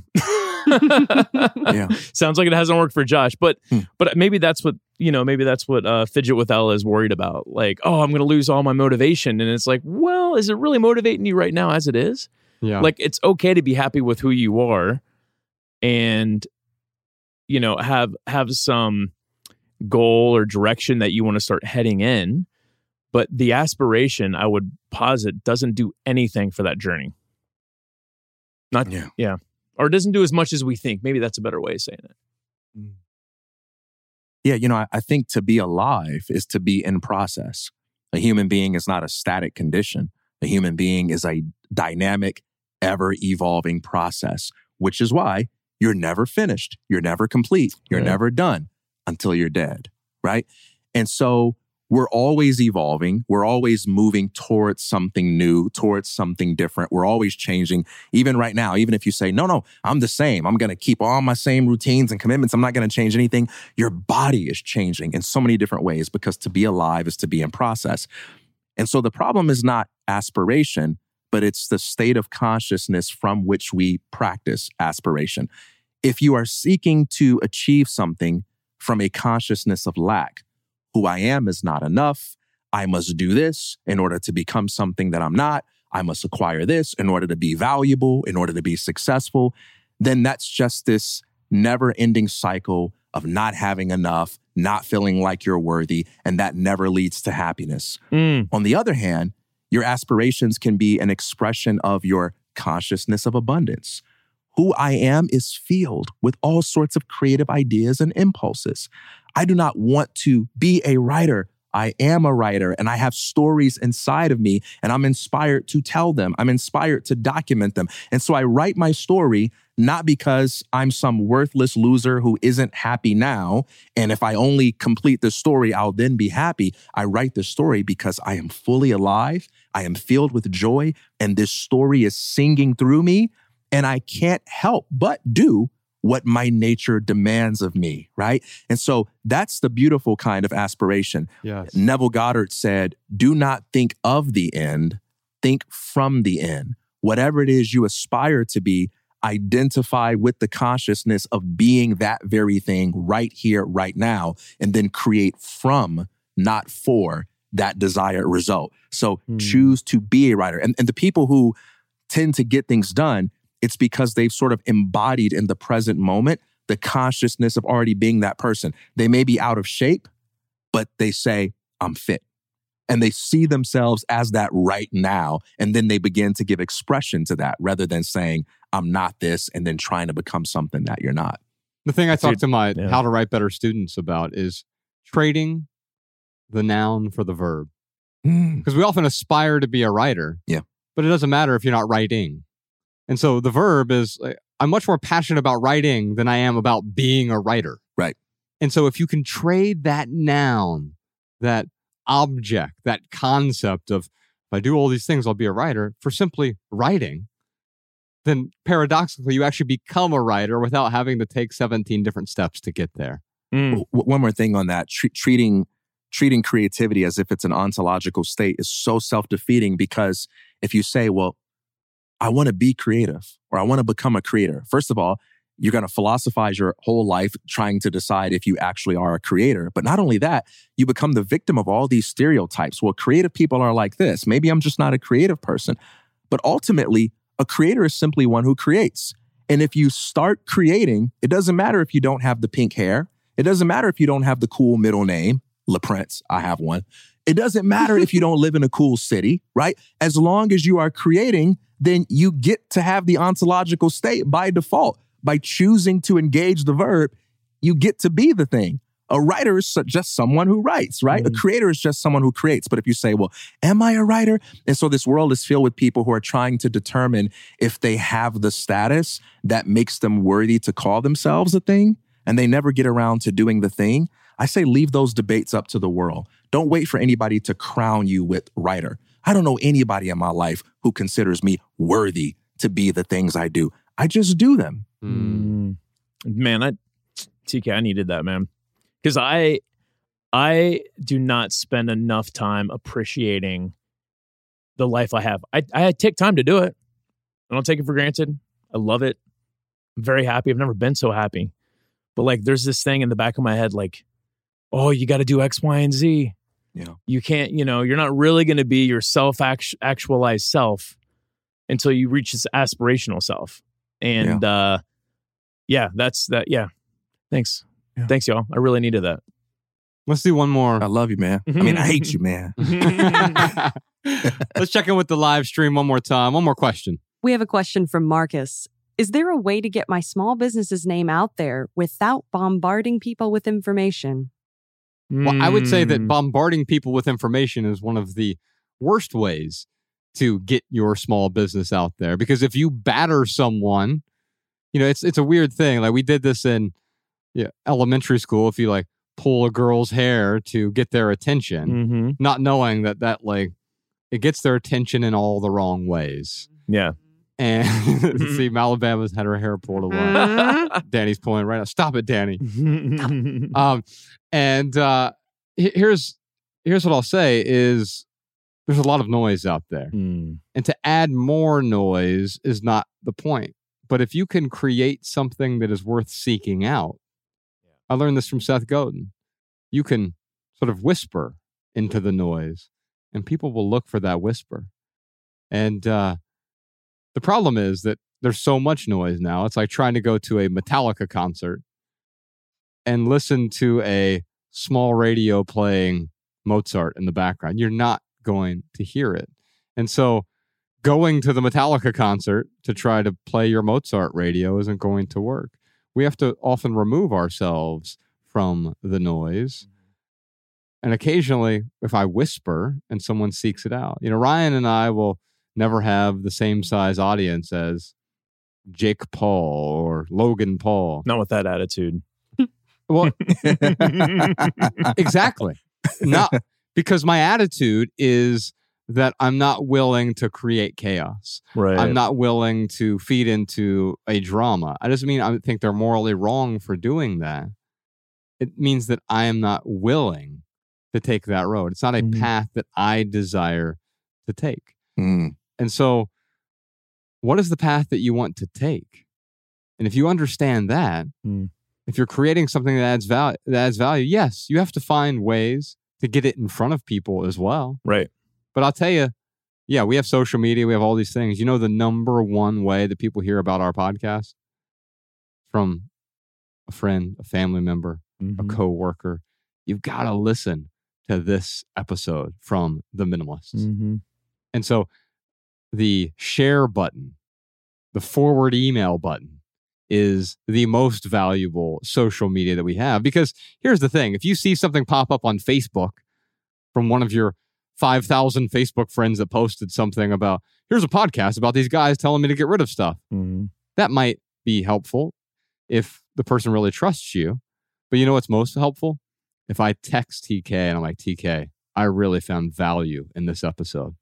I think you will too. You're much more apt to listen to it because I personally recommended it to you. That's right on. Sales isn't the process of like twisting people's arm to get them to do things they don't want to do. It's not the process of continuing to talk to people when they've already indicated to you that they don't want to be talked to. It's not the process of interrupt, interrupting people mid life and saying, hey, hey, hey, let me sell you my product. And they've got other things they would rather be doing. It's the process of identifying the people who have a need for which you provide the solution, who have a problem that you are capable of solving with your service or product. And it's about letting them know that you are out there in a manner that is respectful, in a manner that is honest, and in a manner in a manner that is creative and attention grabbing. And it's possible, by the way, to be all those things at the same time. Mhm. You know, you can be attention grabbing, creative, and honest Mhm. And doing that in a way that respects people's right to say, hey, no, it's not for me. And so I would say, don't think about marketing your service as bombarding people with information. Think about it as putting out your offerings to the world and letting people gravitate to it based on their own needs. Mhm. And also, I would say more important than just like putting out stuff, hoping that someone is going to see a paid ad or someone is going to see a tweet. I would say if you really think that your solution, you know, resolves someone's problem, then go find the people who have the problem. Hmm. Anytime you start a business, you got to ask yourself, well, who am I here to help? And what is the problem I believe they're suffering from? I got that from Ken Coleman. Who am I trying to help? What's the problem I believe they're suffering from? And how does my solution aid them? Once you answer those questions, go find them. Mm. Are they hanging out at the park, at the basketball court, at the church? Go find them and start relationships with them so that you can have the opportunity naturally, organically, empathetically to tell them about your solution at a strategic and appropriate time. Yes. We uh we've learned a lot from Ken Coleman. In fact, we just did an event with him in DC that came out. You go go back and listen to that. Uh, we just released it over on on Patreon. You can find all of our previous events, uh, theminimalists.com slash previous. I would like to move on to our right here, right now segment. This is where we talk about something that's going on in the life of the minimalists. And I just want to encourage you to join our wait list for the Sunday Symposium. This was amazing. We uh, we announced we're doing this live event. We're doing a regular sort of event. It's a simple gathering for simple people. We're intentionally keeping it really small. It's only 200 people. We told our patrons about it first to, Mhm. to say thanks and want you to know about it before the public. But as soon as we announced it on the podcast, it sold out in about an hour. Yeah, it was wild. Now I say sell out because there you could pay for it or you could get a free ticket if you couldn't afford a ticket. So Mhm. we made this event available to everyone. And we're going to start doing this once a month for a while, at least till the end of the year is our plan right now. And we're going to see how it grows. We don't want it to grow too fast. There's already hundreds of people on the wait list at this point. And so there's an opportunity for us here to grow this thing slowly, intentionally. It's not about finding the biggest theater or having the biggest crowd. Ryan and I have done that. We've spoken in front of 15,000 people before. We've had our own crowds of 2,000, 2,500 people. It's not about the width. What we're talking about here is creating some depth. And so with the Sunday Symposium, it's going to be me and TK and Ryan. The first one, we have a special guest. Her name's Amanda Montell, and she wrote this uh, book about cults. How appropriate that she's our first guest. Yes. Because I told some friends, I was like, oh, yeah, we're doing the Sunday symposium thing. They're like, what's that? I'm like, it's kind of like church without church. I'm like, it's a cult. That's basically what it is. we're like, we're starting, we're like, we're doubling down on, on, on the cult. Ryan is doubling down on that. I'm not using that terminology. I I'm know, not going to scare anyone off with no, that. No, I'm joking. Yeah, Um, I'm joking. It is definitely not a cult, No, to be clear.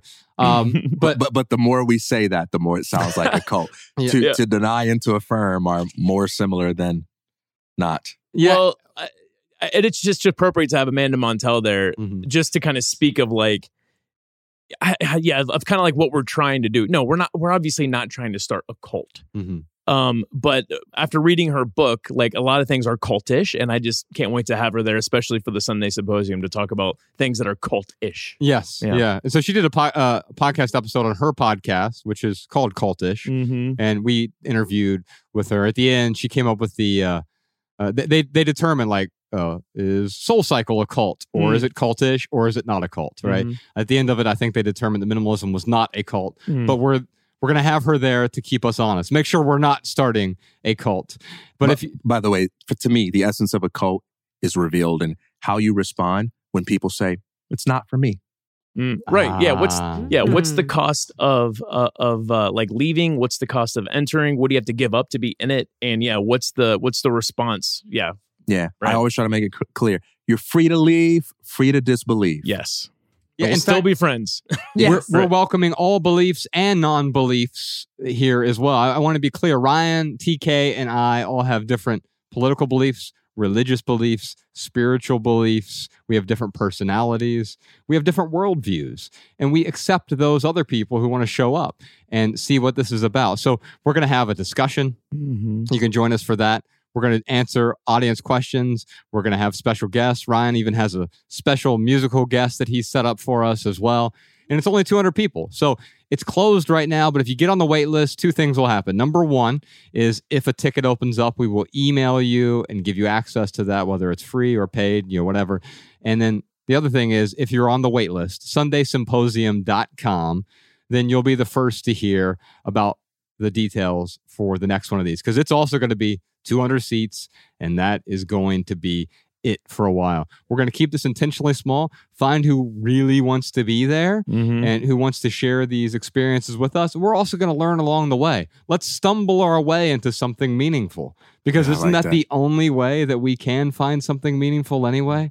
You, you can't find something meaningful just by doing the outline and thinking everything is going to work exactly how you planned it. We're going to go into this and stumble our way into a meaningful event that will turn into, ideally, a meaningful event that occurs regularly. No matter what your belief system is, if you can come see us on a Sunday at noon in Los Angeles, or if you're anywhere in Southern California, or even if you want to come out, you're welcome at the Sunday Symposium. Mm. Is there anything else to add about that? What else uh, are you expecting from it? Well, I mean, in accordance with what you just said, if you determine in too much detail what it's going to be ahead of time, it might be an achievement, but it's certainly not a discovery. Let's discover something. That's beautiful.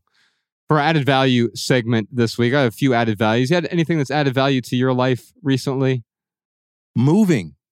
Mhm. Moving Oh. has added a lot of value to my life because what it has forced me to do is to think about something you mentioned recently in a tweet the different kinds of costs there are. Mm. And it's easier to know that in theory, but you become more aware of the value that something has in your life when you have to pay to move it across the country. Ooh. I yeah. really like this object for free.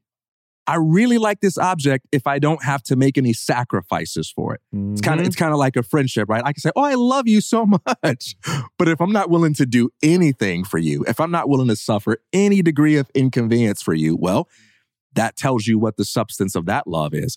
And man, is it easy to love a thing when it's right there and it doesn't impose upon your life, but when you got to say, "Hmm, keeping that in my life is an extra amount of cubic feet, an extra amount of dollars, an extra amount of weight on my book bag, an extra amount of boxes that have to be put into a truck.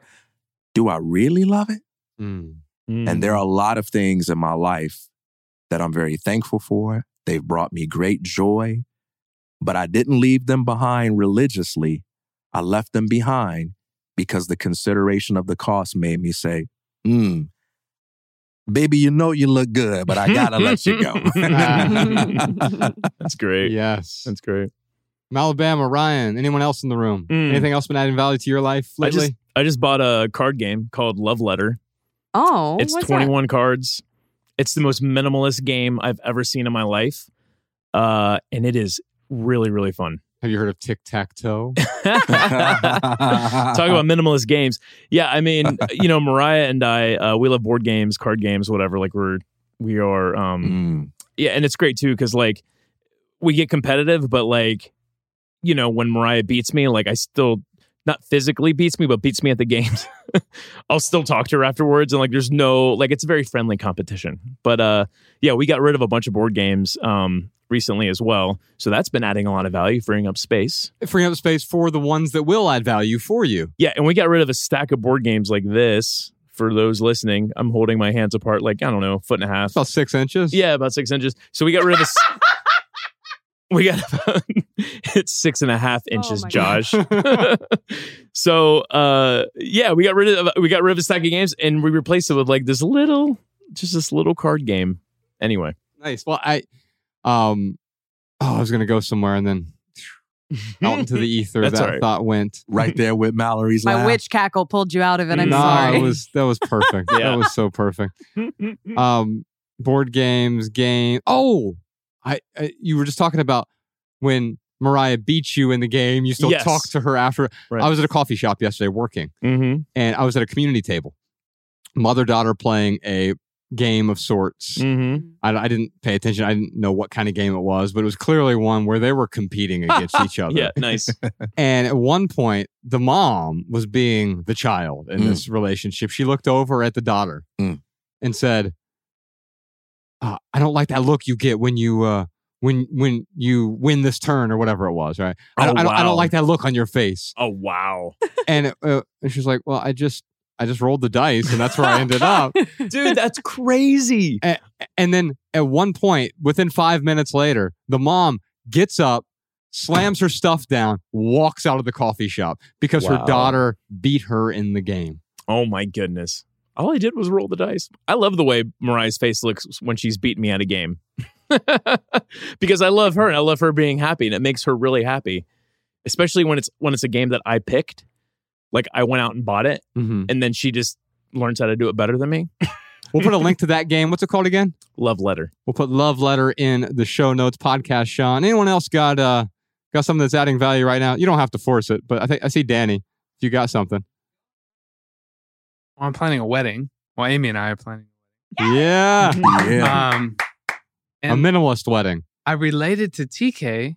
You were talking about, you know, you Funny, like you don't this, look related to You like this for really? Heyo. I thought I thought we did, but you were ahead. saying, you know, I like this for free because I relate because we moved, of course, from Texas. We moved here um, last year and we went through that. But now I'm like, you know, I'd love for them to be there. Like if I didn't have to pay for them to be here, Mm. you know, like this last year, it's been easy to think like, man, I was in college and I was planning this wedding. Oh man, I'd invite you know, there'd be 300 people on the invite list. Mhm. And now I'm like, well, we're gonna get married in Southern California. Do I want to pay to invite you? Know, probably not. Like our Mm. friendship is great. Um, it's probably more like acquaintance now because I don't call them, I don't talk to them, and and this is just them. There's people that fill this list where I'm like, yeah, it would be cool if I ran into them at the coffee shop and be like, hey, what's up? How are you? That's great. But I'm not going to go out of my way to invite a lot of people just because there's a separation distance wise now. But that distance has created separation just relationally.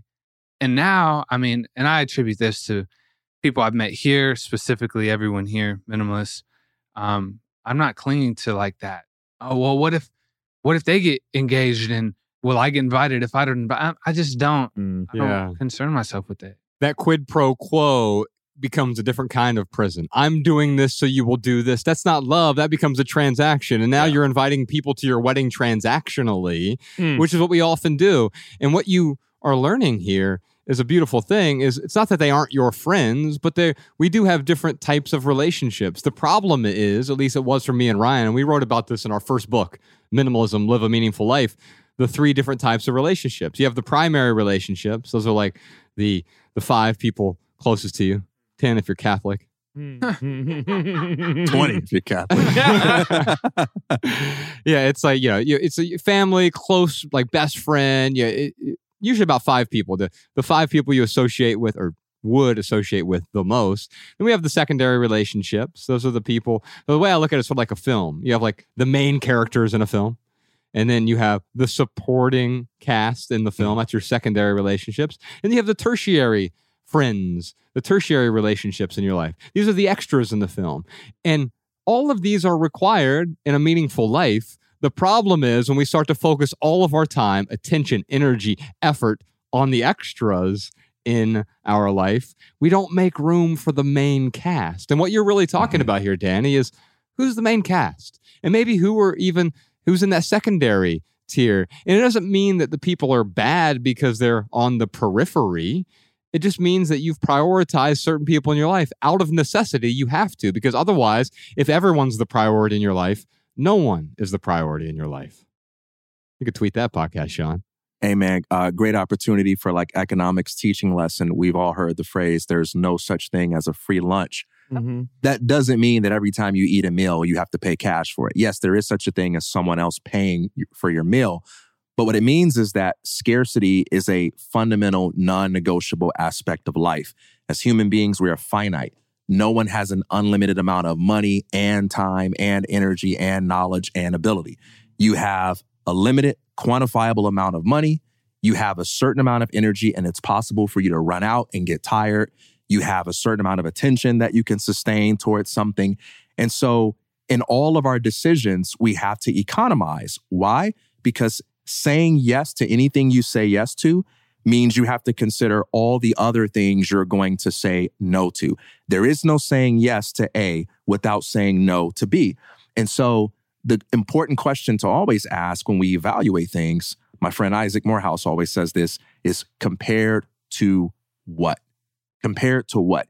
And it's rarely healthy to consider the value of something in isolation because nothing has its value in isolation. Hmm. Something that seems stupid can immediately be realized as brilliant when you compare it to the alternatives. What you consider to be stupid might actually be the best idea that's available to you, right? Something that seems bad or expensive might be the best option that's available. And so when we think about things like inviting family to a wedding or moving this from there to here, it's easy to get idealistic and say, but I, but I want this person there. I want all my friends there. Okay, that's great. Now let's be honest about the fact that you don't have an unlimited amount of money.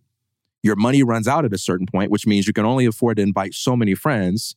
So, what are you willing to say no to in order to say yes to those ideals that you have? Not to mention how much time you're going to spend with the people that are there.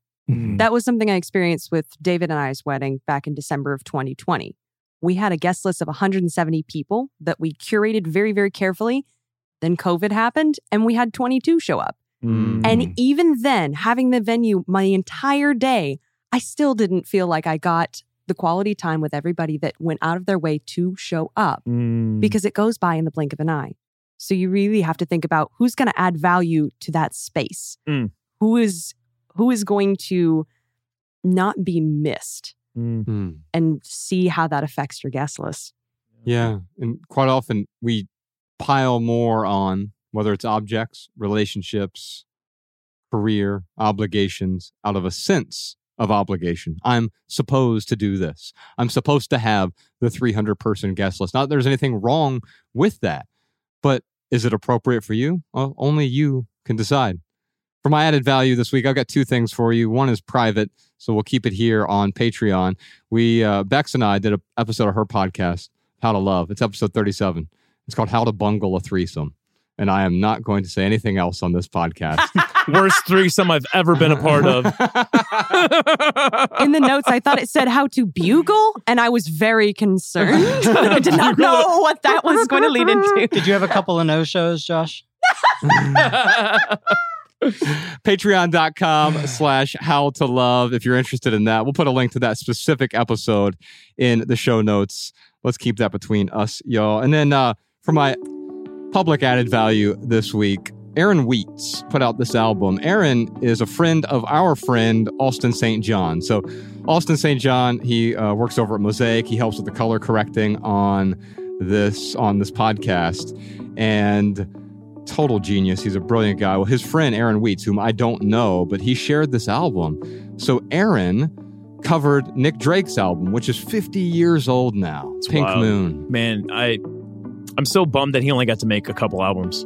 Yeah. Yeah, I feel like he could have done so much more. But anyway, So Pink Moon great is- album though. It really is. And this reinterpretation of it, so it was recorded entirely on a modular synth.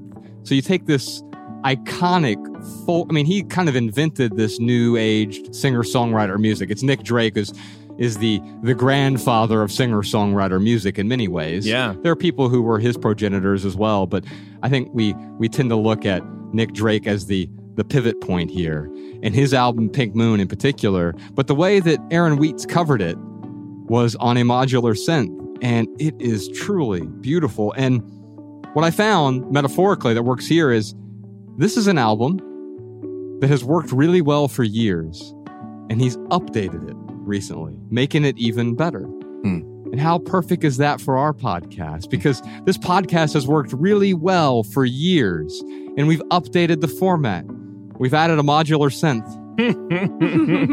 That's you, TK. That's my new nickname. Yeah, modular synth. And Heck what, yeah. I, what I will say is it's a beautiful album. So I'd love to play you out today with the title track from Aaron Wheats' new album called Pink Moon. That's our show for today, Simpletons. On behalf of Ryan Nicodemus, TK Coleman, Malabama, Podcast Sean, Jordan No More, Professor Sean, Social Jess, Danny Unknown, Post Production Peter, Emma the Immigrant, and the rest of our team. My name is Joshua Fields Millburn. If you leave here today with just one message, let it be this love people and use things because the opposite never works. Thanks for listening, y'all. We'll see you next time. Peace.